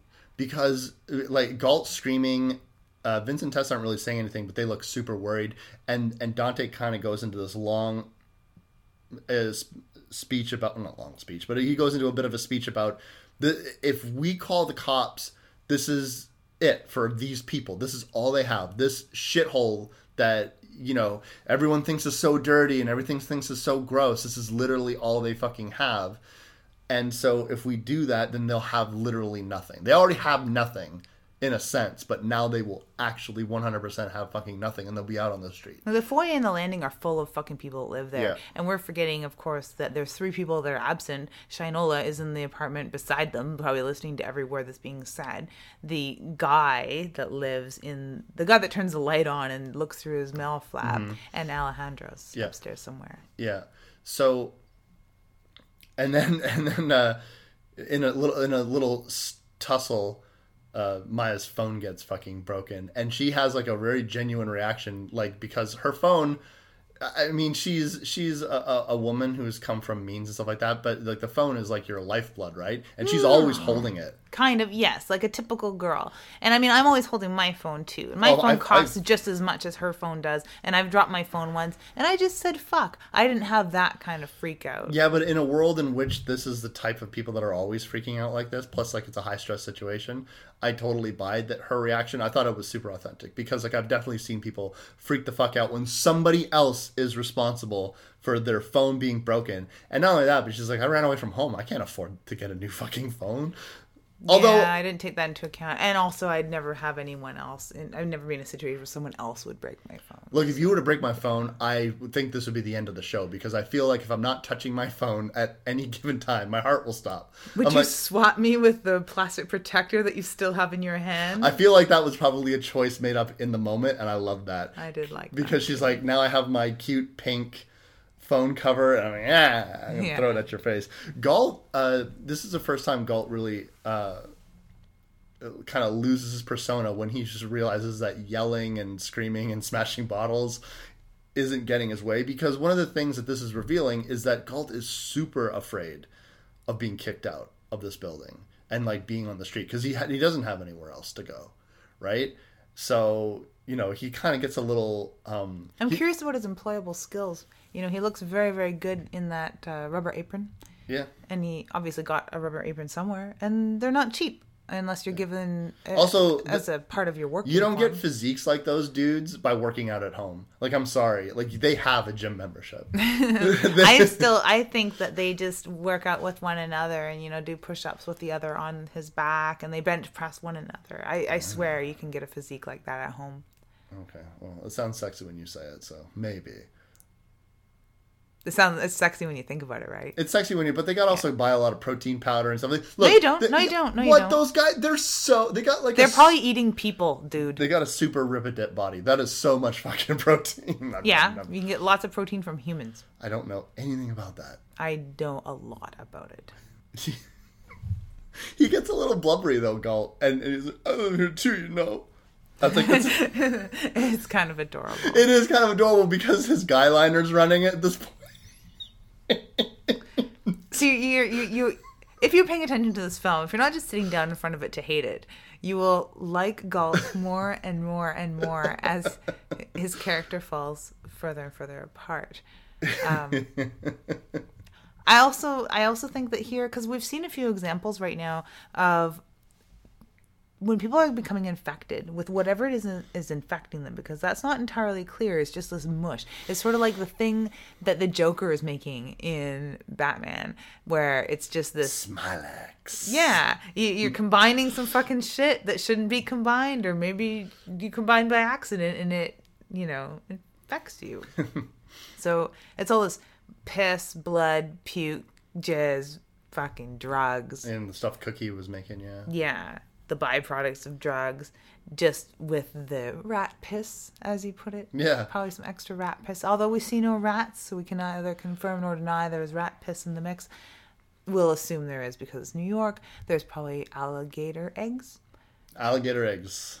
Yes. the whole basement full of them. Definitely. Uh, crocodile eggs. Is it alligators or crocodiles in New York? I, I heard it was crocodiles. in crocodiles. Okay, okay. Crocodiles in sewer. So alligators. And just to be contrary, because I like this movie just to be contrary, right? She's saying that with the bile. She's saying that is because I mildly suggested that she likes this movie so much because everyone hates it. Mildly. And I saw it coming too. So I planned this. right? I planned to get really upset. I planned to like a movie everyone hated. If everyone would have liked this, I'd fucking hate it. If everyone was talking about it on Facebook all the time. The world doesn't work like that in my brain. I'm sorry. I like what I like. So, crocodigators, Crocodigators got you. eggs. Who knows what's in this mix that is infecting people? But the one thing that we do know that it does is it turns you into something that you're not. It makes um, very common docile people extremely aggressive and violent. It seemed to almost make Bigfoot somewhat docile for a second because he's extremely a- aggressive. And I think that his one second of misgiving with Roxy and his almost worry about her for one split second was part of the infection taking hold. Mm-hmm. I almost think that part of Galt, like being that alpha, aggressive, straightforward, loud, on that fucking hair trigger of violence. I think that him getting a little blubbery was the beginning of his infection. I really you do. so? Yeah, because later on we see Galt have a total slip. His his character does completely drop into a total weepy teddy bear almost. Mm-hmm. A sucky. The one thing we have in common. Boyfriends. It's so fucking cute. It's so precious. But I think that that's his not his persona slipping necessarily. I think that that is the illness bringing something he's not at all out of him because we don't get a shred of that. Did you see his pep talk to himself in the mirror? Was it about boyfriends and being sad that he, you know he has nowhere else to live? No. Galt does not give a shit about those things. I feel like he does though. I feel like we got the got right in there. I don't know. I think that it's the infection making Galt talk like that. I really do. I think it's the infection that has broken his dom persona. That's what I think. I don't think it's a Dom persona. I think that's his personality through and through. I think that he just found a perfect boyfriend. That's all. In Murphy. Yeah. Now, after this whole escapade in the basement or in the foyer, mm-hmm. everyone, the pace of the film instantly picks up because everyone's trying to find other people. Alexa goes up to try to find her boyfriend Loki. They're both gone. We don't know where he is. We got to search for him. Vince and Tess uh, have uh, they're agitated for sure. Vince and Dante get into a brief struggle, but then almost like brothers, after they like are almost coming to fucking blows and screaming at each other, he's like, "You got to come help me. Go find uh, Loki." like Vince is like, "You don't even apologize," and then he goes anyway, right? Mm-hmm. Yeah. So we're gonna reach a scene in the movie that, for lack of a better term, I hate. It defies description in a way because we don't know exactly what happened. We do not. So Loki is not present after they get back to the apartment. They they can't find Alexa. I think Maya's sort of looking around the apartment in a way that is supposed to tell us that it's in a state of disarray, but it was in a state of disarray, so I can't tell. Maybe the Christmas lights are a little extra skewed, mm-hmm. but It's hard to say with those Christmas lights. yeah. Tess comes bursting in because she and Vince had been left upstairs to their own devices. Vince had apparently wigged out and attacked her. She didn't see, think like it was a big deal. She does have a wound on her head. Dante goes looking for Alexa and then gets stabbed in the the, the chesticle, and he bleeds a lot, but it doesn't really seem to slow him down. And holy fucking shit, Alexa is holding a knife and freaking the fuck out, which descends into ah, fuck. Ah, what would you say?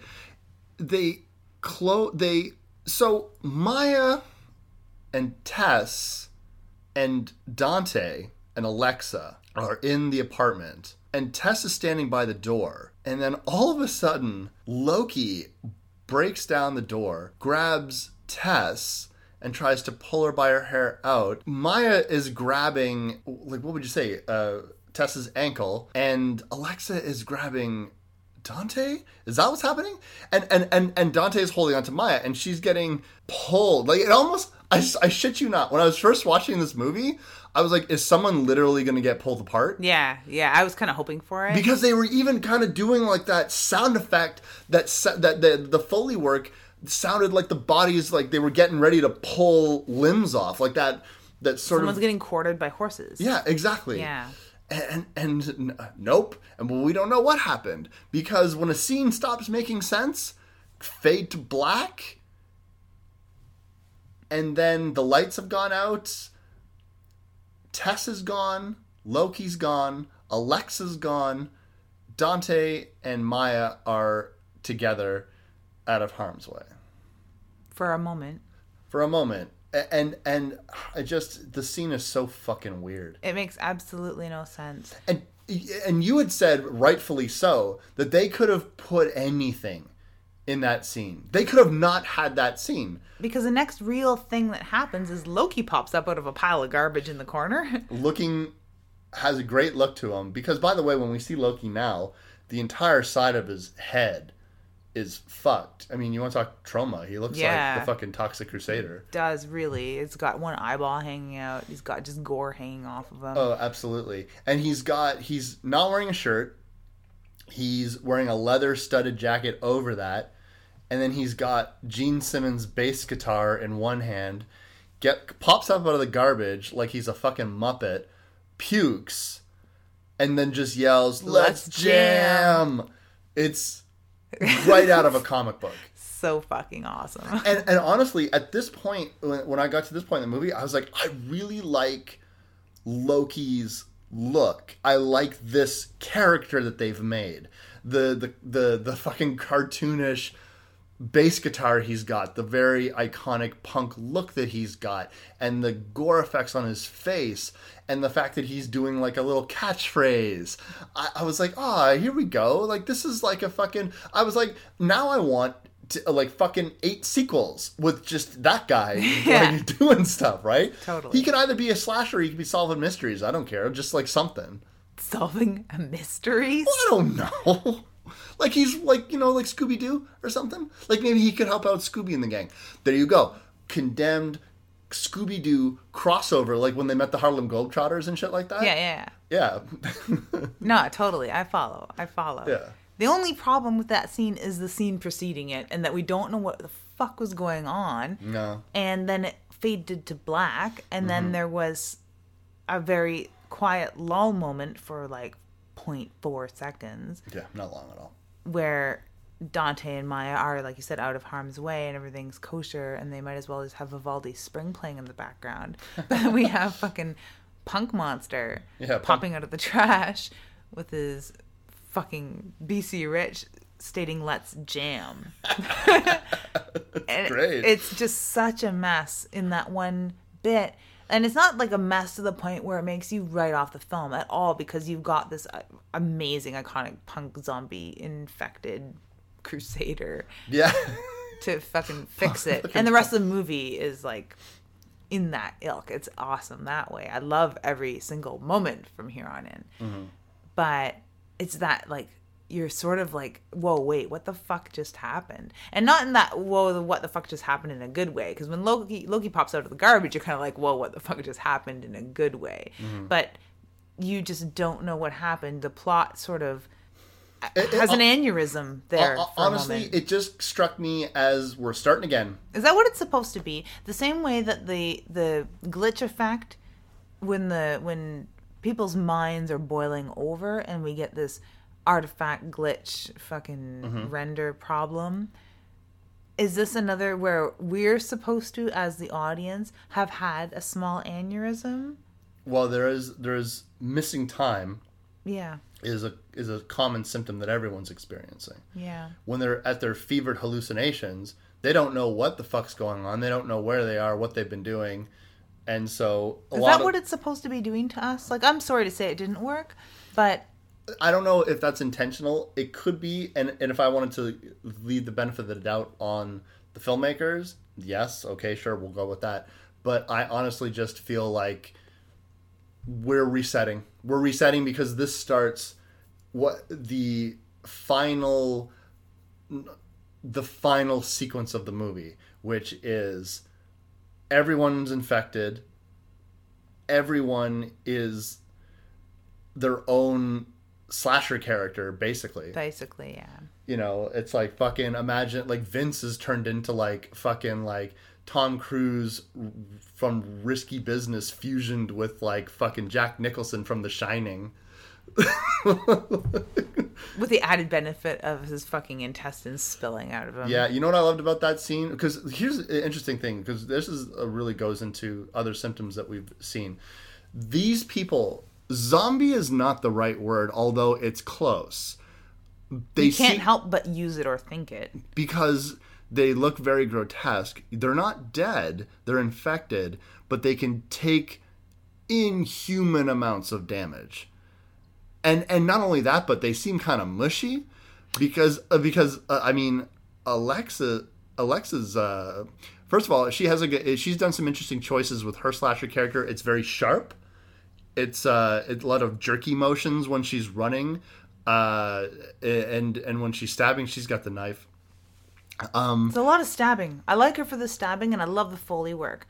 Uh, It's gushy with yeah. the stabbing. It's gushy. Yeah. Um, uh, the the you can CGI hear it on the bone. they use a lot of gore effects, a lot of practical effects. You know, it's funny that they say that oh, this people working on the special effects should go and do better movies. I'm like, well, isn't the point of the special effects to elevate this movie because it's a special effects driven film, and I think it does. Yeah. So I, I don't think. Yeah, I mean, it'd be great. It, like in a world of preference, wouldn't it be great if everyone who worked on this film went and did something with more money? And what movie would you like to see them in that you're going to review at the Hollywood Reporter, Variety, or the LA Times? Yeah, it's like what do you want them to see? Like You're going to eh fucking rip it apart too?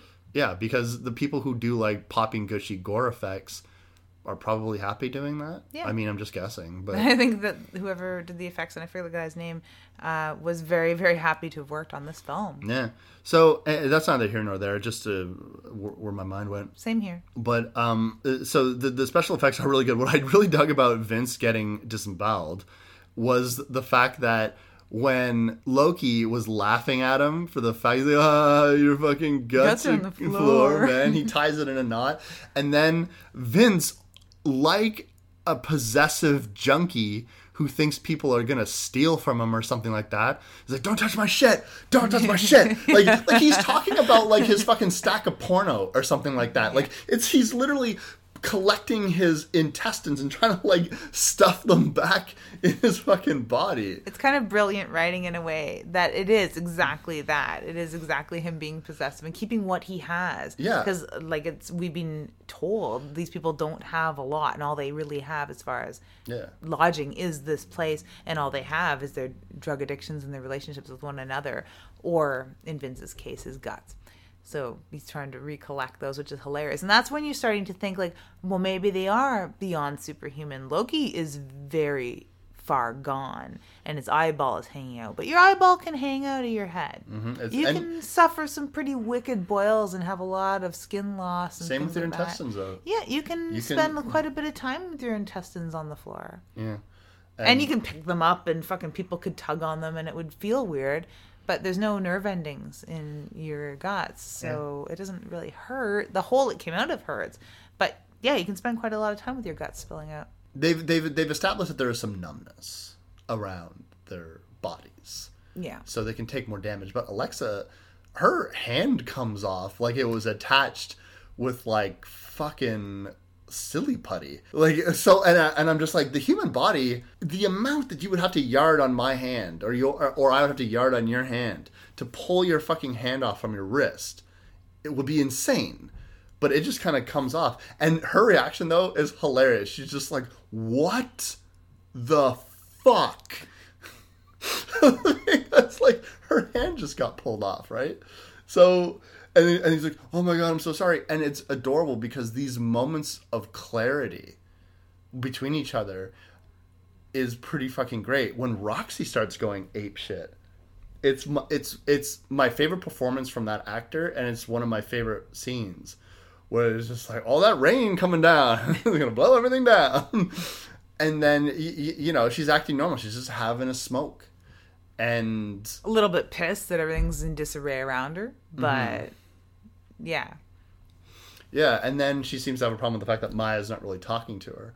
But um and then she fucking loses her shit. She's got uh Roxy has um what would you call that? It's a stick with a saw. Is it like a gardening tool of some kind? That's or- what I thought at first, but then uh, on closer inspection, I swear to God, it's a the lid of a tin can, but I don't know what it, it's supposed to be. We'd probably have to ask Bigfoot Yeah. Well, or Galt. Maybe. It's a huge Wartenberg wheel. That's what it is. That's exactly what it is. Now I don't know what it, it looks like a gardening tool or Mm-hmm. an edging. It's an edging tool, I think. But what the fuck would any of them need an edging tool for? I don't fucking know. could just been like something left over in the building or they look there are probably a lot of like garbage collectors right like they'll say oh maybe this will come in handy or Like Shinola, Shinola has all kinds of stuff in his apartment, and Mm-hmm. he keeps asking them to bring him stuff. And he seems like the type that would, if he goes out, he would be going out scavenging. So who knows what it is? And I don't know why she has it. It's pretty funny though, and but it, what the, the point is is like here you have Vince who takes out Alexa by literally stabbing her in the head. Well, he's been using the skull of a of a what was it like a deer or something? Yeah, because he uses antlers. Yeah, he uses antlers. I like his like hunched stalking run that he does with it, especially when he's wearing big sunglasses. It's great. Um, Sort of the way that um, when caribou, deer, and stuff like that do fight, they gore one another out with their antlers like that. So he's sort of adopting that stance. Yeah. He's animalizing his role, much like peacock. a peacock. Much like a peacock. So my point being is that after Vince fucks up Alexa, like takes her out, and it's a headshot, she's done. Not that they need headshots. I thought for a second it's like, oh, do they need to? Because Alexa is the first one of these infected, for lack of a better term, for lack of a better term, excuse me, that is taken out. So it was a head wound. Does that mean I've literally watched these people hack at each other for oh five minutes, eight minutes now? So maybe, but I like that Vince's. He's like, look out. He tells them to look out. Uh, people that he might he should be attacking, but in normal circumstances. They're his friends, right? Yeah, yeah. And so Roxy's coming after her, and so he fucking comes after her and completely fucks Roxy up, slits slits the throat, and then that and then she's dead.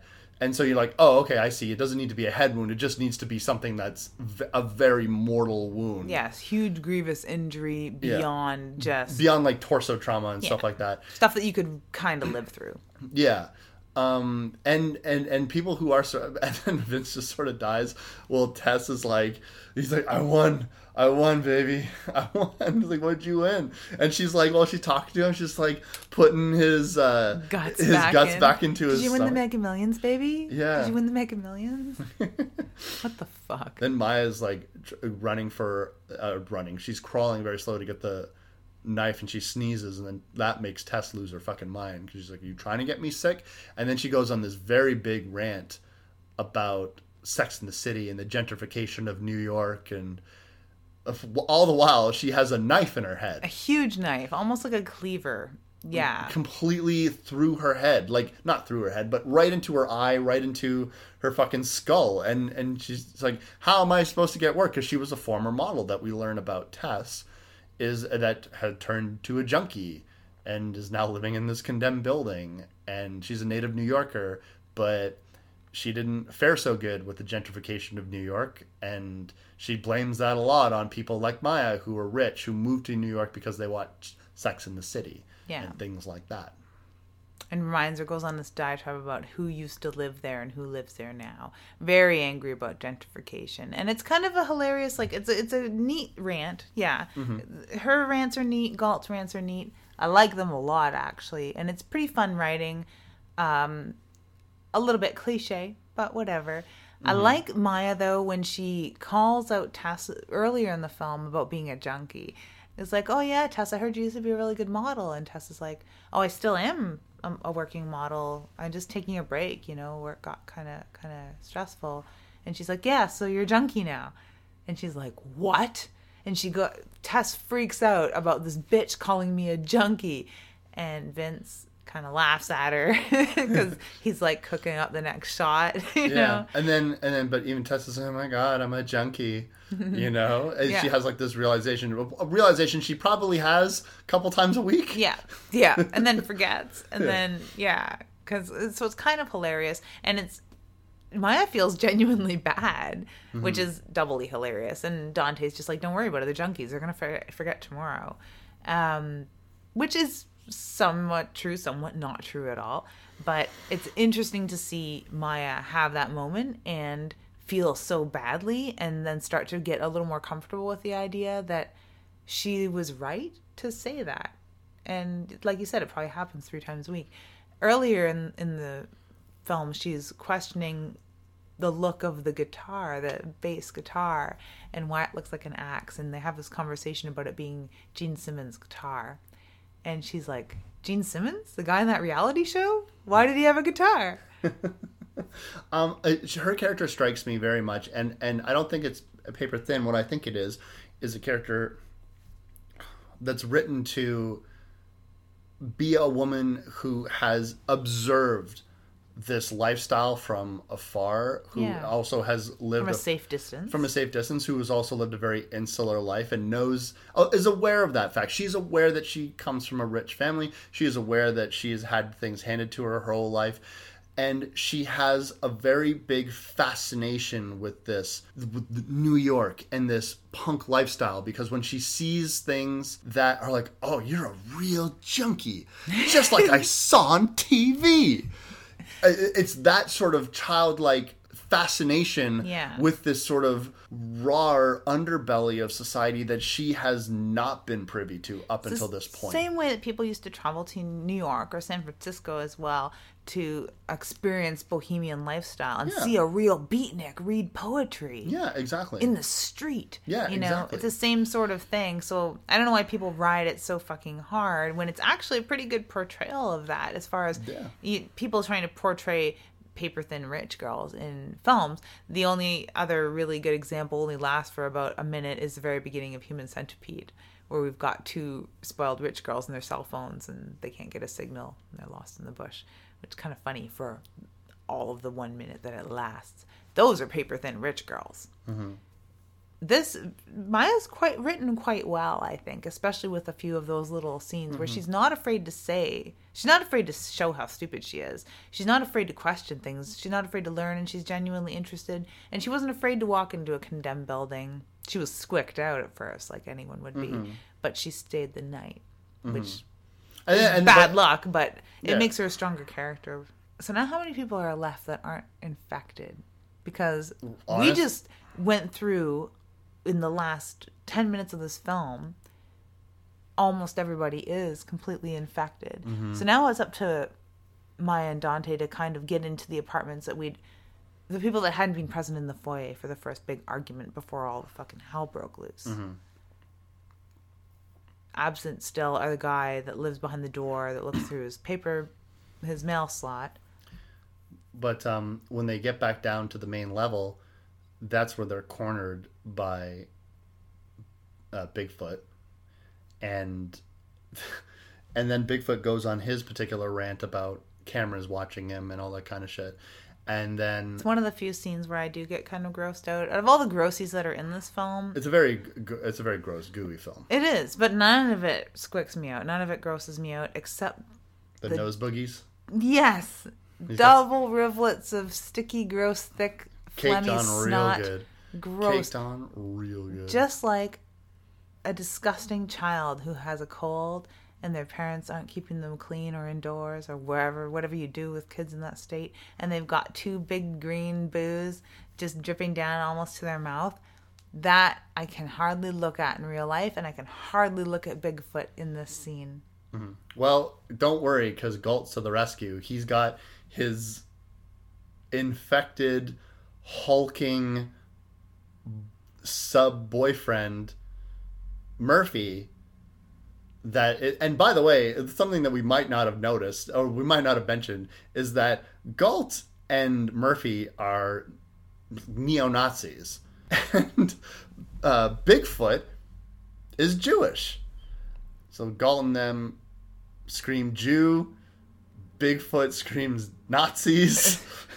which is you you kind of forget about that in a way because it's not it's made super apparent yes that bigfoot is a jewish and he uh, feels some very very deep guilt about neglecting his religion yeah. and he has a big speech in front of dante about yeah. that I'm gonna tell my wife that I'm gonna like have sex with a guy that has tits and suck his dick. Yeah. You're gonna tell my rabbi? it was the are you going to tell my rabbi which reminds you because there's been a few hints throughout that he's guilty of his religion or guilty of not being faithful. Um, and of course just his general look and the fact he's wearing a yarmulke. It's right there like and moments after you remember that oh yeah Colin Murphy are Nazis. Oh shit and here they come. And then the Jew and Nazi screaming match begins. And they fight. Oh, they fight. like you could only imagine a gigantic Jew and a gigantic Nazi team could fight. Yeah. Yeah, they are both like big scary people. Yeah, all of them are super scary, and it's kind of like the crescendo of the violence for the time being. Yeah. Well, they go to uh, Dante and Maya go to Alejandro's place, and while they're running away from Murphy, who won the fight against Bigfoot, and they just drag his sorry ass. I feel so bad for this guy.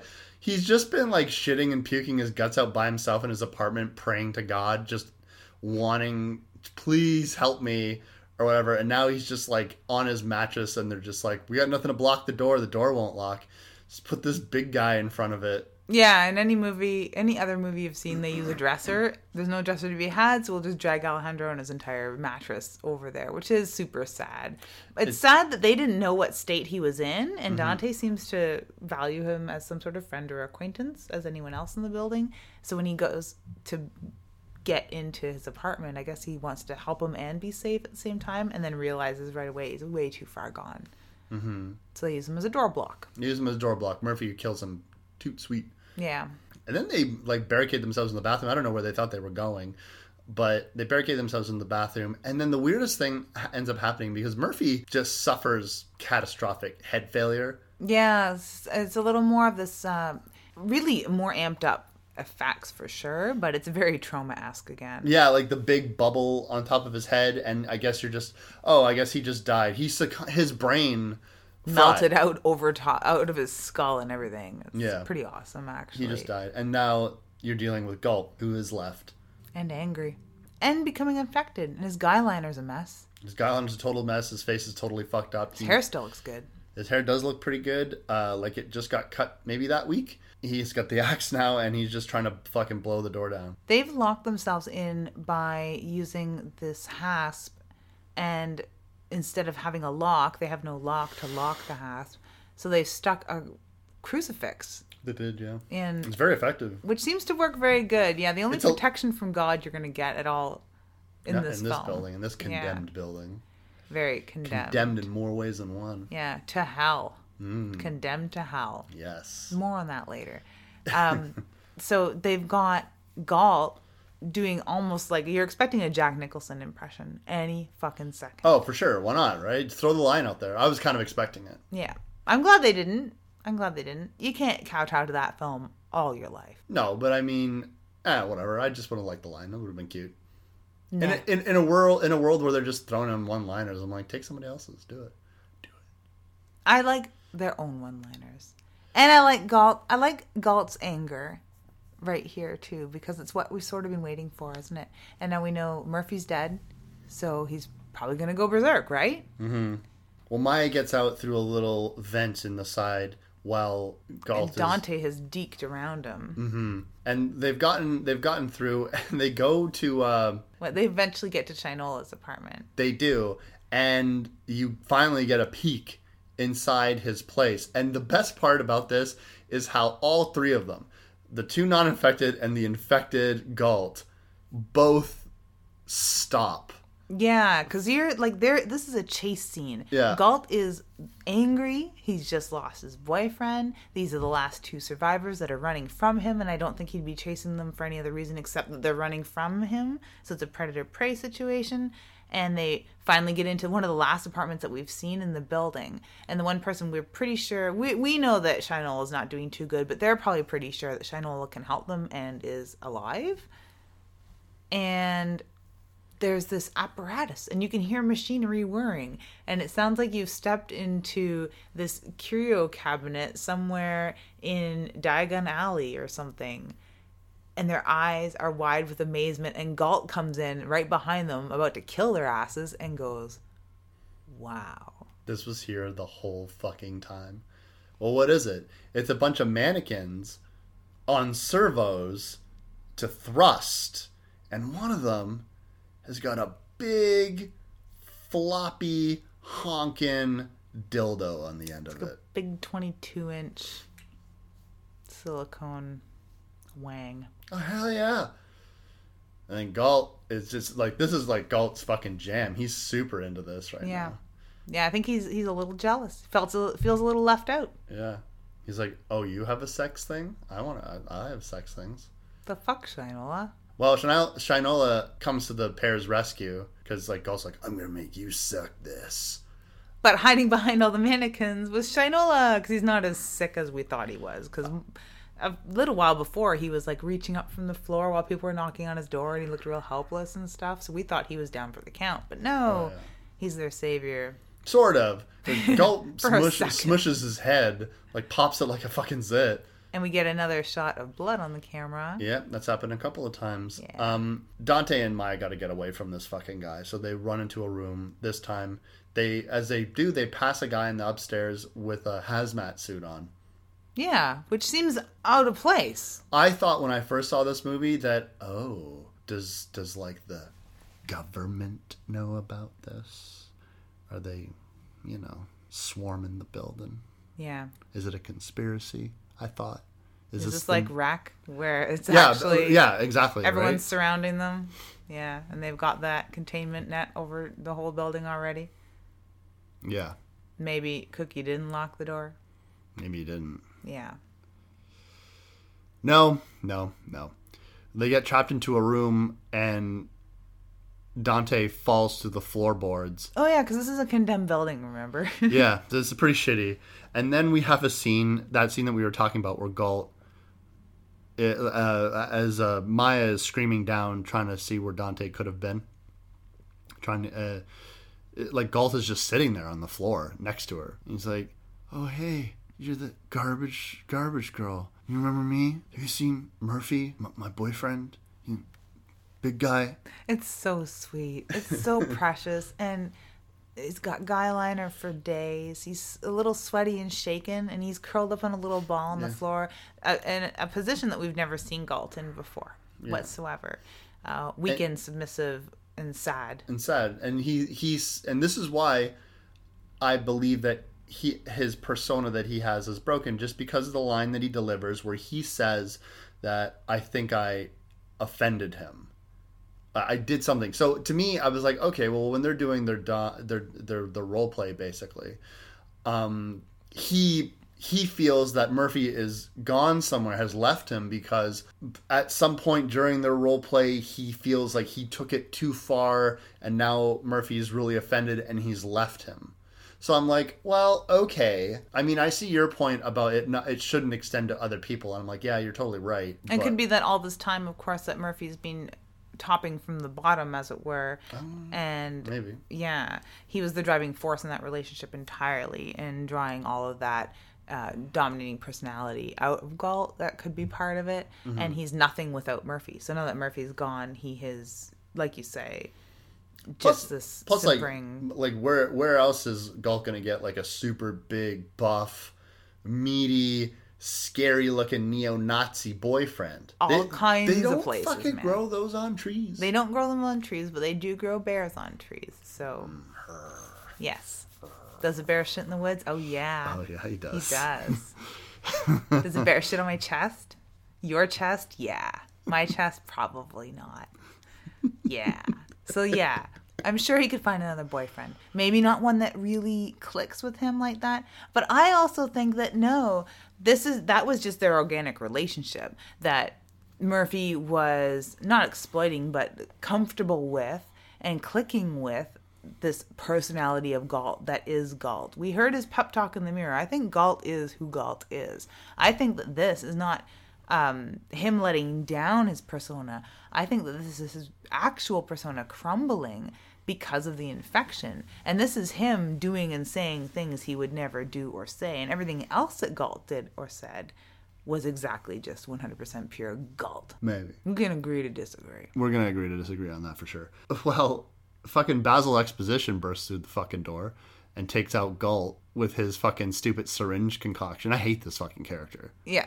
For the whole four seconds that he's on the screen, yeah, he's hateable for sure. I- it's weird. I, I bet you everyone that has anything bad to say about this film forgets that this guy even exists. Well, you would have to fuck you like go take a piss, you come back and you wouldn't even know. No, it's true. So the guy that has been in the, the building the entire time with the door closed, and every time people pass the door, he turns on the light and he looks out of his mailbox, and then Someone who I thought would be like Link from fucking Hardware wasn't at all. no, apparently he's a very smart, very well equipped guy who, Former CDC. Mm, and he kind of knows exactly what's going on. He's seen infections like this before, although nothing this fast. Slow deaths, he says in his experience. He he spouts off a bunch of names of different places, and then says, "Oh, we got to go tell people. There's eight million people outside that door, and we have to do something about it." While pop goes the weasel, And he dies. because the weasel goes pop. Loki is back, motherfucker. and he's put that guitar to good use. Yeah, you know, I was really hoping that he would put that guitar to use. I was like, you have a guitar that is an axe. It's an axe. It looks like an axe. So you better be using that fucking guitar to kill people. It, you need to punish people with it. I It's know. amazing. Well, they end up down into the sewers, and Maya's looking for Dante, trying to get away from Loki, and they they tangle. Loki and Dante final showdown. Which is so sad because they were such good little friends. they were good friends, uh, bandmates, and they've probably known each other for years. But it can't be helped now. And so there's a struggle. I don't quite agree with this choice because I, I was like, are you trying to build? Are you trying to build tension for 2.3 seconds? While we find out, oh, we heard a gushy noise. Someone's dead. Oh, it's not Loki. Or sorry, it's not. Uh, it's not Dante. It's Loki that died. How did he die? What? What? What fucking happened? I like. I hate that shit. I was Yeah, like, I would have like. I- I he didn't even come out of there with a fucking bass guitar in his hand. Yeah, I know. I was like a head, anything. Make it good. Like if, this, if this is your Better make Loki come out and kill the girl, and nope, bummer ending. yeah, uh, yeah, something. But Yeah. but you know, you had like this weird thing where for two seconds you don't know who the fuck won that fight because they don't even show it. I'm like, that's fucking lame. Like if this is your final fight, and it is the final confrontation between characters, make it interesting. You've ha- you've not fucking shied away from anything. Big Daddy, we left out, knocks the top fucking Tess's head off. Yeah. in a really effective way by leaving the little bottom part of it on. It's not like a clean cut across the neck, which is uh, an easy thing to do. I like when they kind of make it. Yeah, they've left a little bit of the lower mandible. Yeah. And there's all kinds of blood. We've had all kinds of people's guts being torn out. A We had someone walk film. around with a knife through their head for the longest time. We've had people's heads pop, limbs rip off, all kinds of great stuff. we had a wonderful side, a really nice profile shot of Roxy jet puking green Oh, slime. yeah, yeah, yeah. Like we've had like a lot of gushiness and a lot of grossness and a lot of decapitations and just grotesquerie. And with Loki, who already looks fucked up, we get nothing. And we could have had all kinds of fun stuff, especially with his eye hanging out and his skin being as malleable as it is, where it's being pussy and stuff. Yeah, I just don't know why oh. you. I don't know why you cheap out now, and you don't show that death. But what we do see is Dante is now infected, and it's funny because beforehand Basil Exposition or whatever his fucking name is said, "Oh, I can tell you're not infected because the color of your eyes hasn't changed." When she sees Dante, she's like, she's scared of him. She's like, "Well, baby, what's wrong?" Baby, baby, baby, baby, baby, baby, baby, baby. baby, baby, baby, baby. uh, he fucking, well, he's like, your eyes, your eyes, baby. He's like, baby, no, yeah, baby, baby. And then, but I was like, I was like, yeah, almost as disgusting as the massive fucking boils on his face. What the fuck are you talking about? His eyes, his eyes are fucked. He's got lesions on his face. That's what you're fucking looking at horrifically. Then she is screaming at the sewer, which is it's a good shot. It's on the uh, The on cover, the, on the yeah, cover, that's yeah. what I enjoyed, and I was kind of hoping when I saw the cover that that's the end game, and it is. Spoiler Yep. alert. She gets jumped, and again, it's another, it's another cutscene where we don't know what the fuck happened. Yeah, she she's completely infected. She's on a, a hospital bed. She's believing that the doctors are doing something, and uh, like like like pouring blood on her and shit like that, and she's flipping out, even though she's still tied down in bed. And so she's completely fucking infected. Maybe they can do something for her. They don't really even say what's wrong with her. Although they don't seem entirely surprised, these shady people behind the glass. And they're on a phone saying, Oh, we're going to, we got to lock this place down. Yeah, lock- everyone in a what five mile radius is at house arrest. yeah, every, house arrest for everybody. So, and that's where the film ends. I like that she thinks that she looks perfectly fine and all of these people are tormenting her in this locked up room where in reality everyone's just sort of standing back and watching her freak out and she's is showing the boils and her eyes have changed and she's freaking out. I do like the end of that in a way. All in all, it was like from the first 20 minutes or so where I thought, oh shit, this is just going to be like every other cranked out cookie cutter horror movie. Uh, rich girl goes to the city and what? They they get infected and everyone gets sick in the what's that um afflicted in the in like in the film afflicted which I didn't find very good at all. So I thought I was in for something a lot like afflicted or uninhabited films that I haven't fucking liked at all that aren't fucking scary at all and have absolutely no real gore to them whatsoever. So thank God that after the first 20 minutes that was fixed with Loki and then thank God after that strange sequence where we sort of missed some time after the scene where it seems that Maya's to get torn limb from limb and she's not from then on the film just ramps up into a gortastic splatterfest. I'm sorry, I've just gortastic. I forgot all about that. A perfect word. It, it describes it perfectly. And I can see why some mainstream film watchers wouldn't like this and would enjoy the first 20 minutes of it or so and then feel kind of ripped off or tricked. And I think that they were sort of tricked into thinking that they were watching something fairly regular because it's not, it wasn't touted by the horror press as being super gory. It was sort of looked forward to by the mainstream press as being a nice horror film. Mm-hmm. the constant references back to Troma, I can see that. I could see that. It has Yeah. it, it has a sensibility with that within that vein. I think that they were probably expecting something closer to a quarantine You- you- mm-hmm. or, or or or something like that where you you're like, "Okay, yeah, I get it. It's a building locked down full of infected people." And they're going to be killing each other, and it's a horror movie, so it'll probably have some blood, but it'll have so, it, it, it probably won't go for broke and keep the camera for like five or six pumps of your fucking uh, bladder. Spray or Yeah, something. yeah, Like Yeah. you're you're not gonna have that, but they did, and Well, they had people tying knots in one another's guts. yeah, exactly. So you have all these extra effects and extra touches that are not necessary for a film, but for the type of film that it is, I mean, gorehounds would find it necessary. But the people writing Entertainment Weekly, forgive me for generalizing, are probably not gorehounds. And probably less than impressed when they're unexpectedly given something like this to watch. Mm-hmm. Yeah. It's kind of sad and hilarious in a way. Mm-hmm. Yeah, that's another reason I really like following the press for this film. it's just funny to me. It's like they accidentally mixed up this with some, like, I don't know. Did we have this and Goodnight Mommy mixed up and they were supposed to get Goodnight Mommy and we were supposed to get Condemned? Is that what happened here? It's possible. Yeah, yeah. I think it's hilarious. Aside from like just generally liking this movie and how gory it is, and it is Troma esque. Mm-hmm. It definitely Which is. which to us is not a bad thing. not a bad thing at all. Some of the Troma's finest actually would. Th- that's what this has given us. Yeah. And I like that this direction is what filmmakers are taking, and I like the films that filmmakers were influenced by. Especially like set in New York. Like fuck yeah, there's probably Troma people all around those that place. Yeah, it's super fun. Um, and it isn't just a completely throwaway. And maybe I think too deeply about films like this. I've never really sat around and thought too deeply about a Troma film, except for maybe Nymphoid, Barbarian, and Dinosaur Hell. That is that film warrants some thought.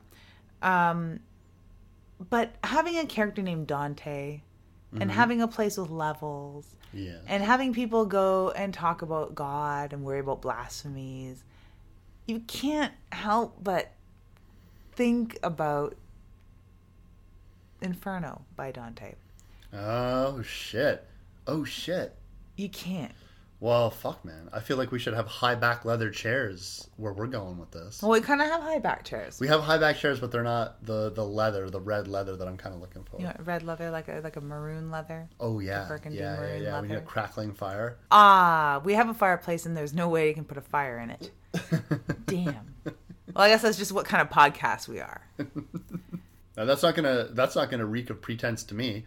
I fucking like put like all kinds of heady spins on dumb slasher movies that we watch. Yeah, you can't not, and it makes it fun. So when we start into this film, they are sort of in a limbo because Maya's being ousted from her home. Mm-hmm. She's sort of anchorless.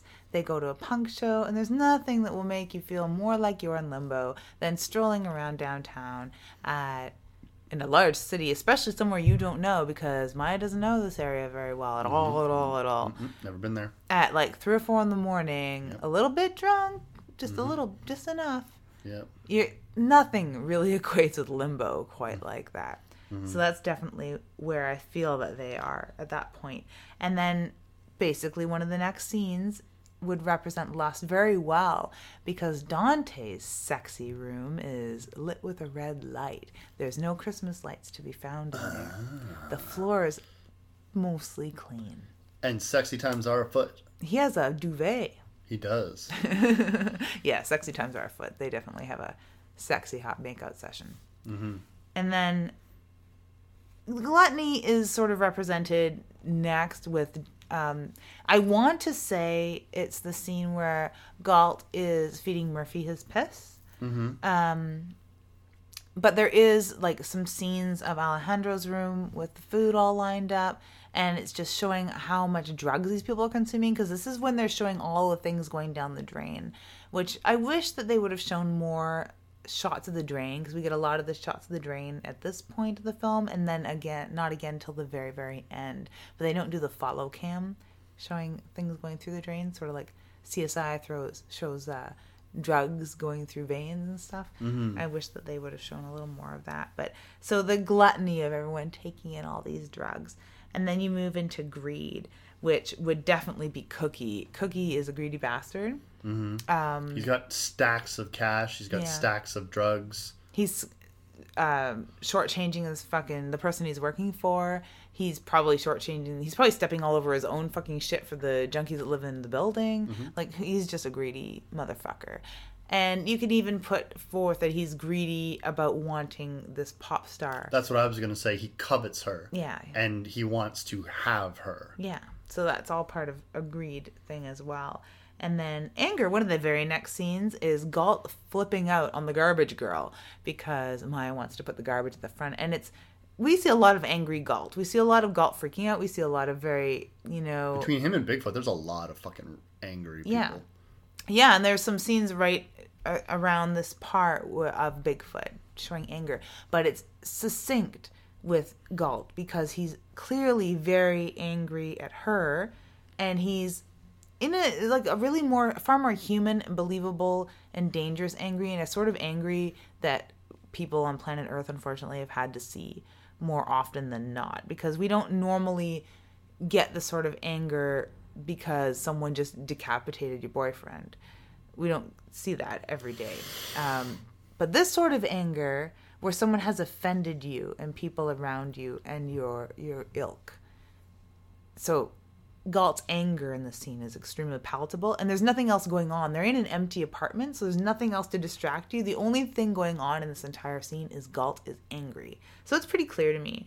Um, at that point, then things sort of get muddled, and we backtrack through the levels of hell a little bit at that point. But we do hit heresy because there's a 666 painted on the wall that's sort of like singled out in a way. Like there's a lot of writing on the wall in the in the main apartment, but It's prominent though. it is very, very prominent and very noticeable, where a lot of it just sort of blurs into the background. And Alejandro's praying incessantly, and this is where we do notice. This is one of the next things we notice about him is that he is got votive candles and crosses everywhere, and he's praying incessantly. Tons of pictures of Jesus on the walls, like like one after another, right? Just picture, picture, picture. Yeah, and we start to get more of Bigfoot bemoaning his lack of faith.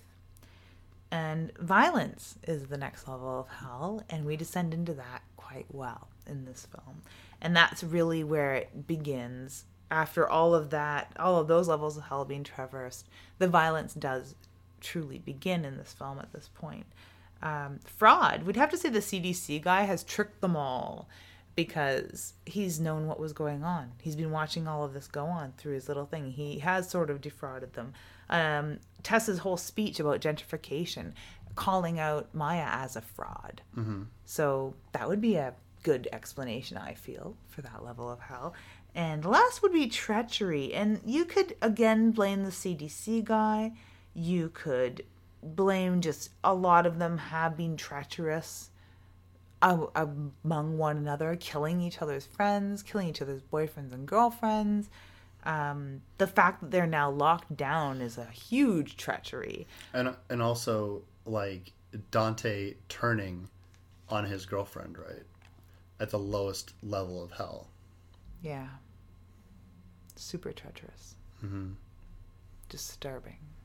When he has been the only him and her were the only uninfected people through the majority of this film and and it's not like it's not like a slasher in that there's six people and they're all running together and they're running away from one or two Picked infected off one by one. No, no, it's literally everyone's fucking infected, and like a fucking video game or like a, a House of Horrors or something like that. Each one of these characters is just going ape shit in the building. But what's cool is they'll kill anybody. It's they'll, they'll kill each other. It's like spiders. They'll just fucking eat each other if you leave them together. Yeah. Right. So, um, I like that it does end on the very bottom level of hell too, and that's where you see her arm reaching up from in the, in the cover. Yeah. They haven't got quite that low in the building up until this point. Fairly loose, but I feel fairly on point interpretation of condemned using Dante's Inferno as a backdrop is who the fuck's Virgil? Who's leading Dante through all of this? Or Maya, I suppose. Is Dante the Virgil? Who's leading anyone through all of this? It certainly couldn't have been, and it should have been in a way, Shinola. that's what I was gonna say. But but and he Shinola's a shitty Virgil. Shinola prefaces the entire film to us, the audience, with his speech about birds and nests and spitting in God's face. Then they keep, on multiple occasions, they are trying to get to him to either help him or they need information or they need something. That they feel he will guide them out of there. Yeah, and then he does save them in a sense from Galt and leads them to safety. So, I mean, look, if we're doing loose interpretations of a film, uh, that works for me. Yeah, okay. So I'm not crazy. Well, you might be. Oh. These are mutually exclusive. Are you right about the Dante's Inferno thing? Yeah, I think you might be. Are you crazy? Eh.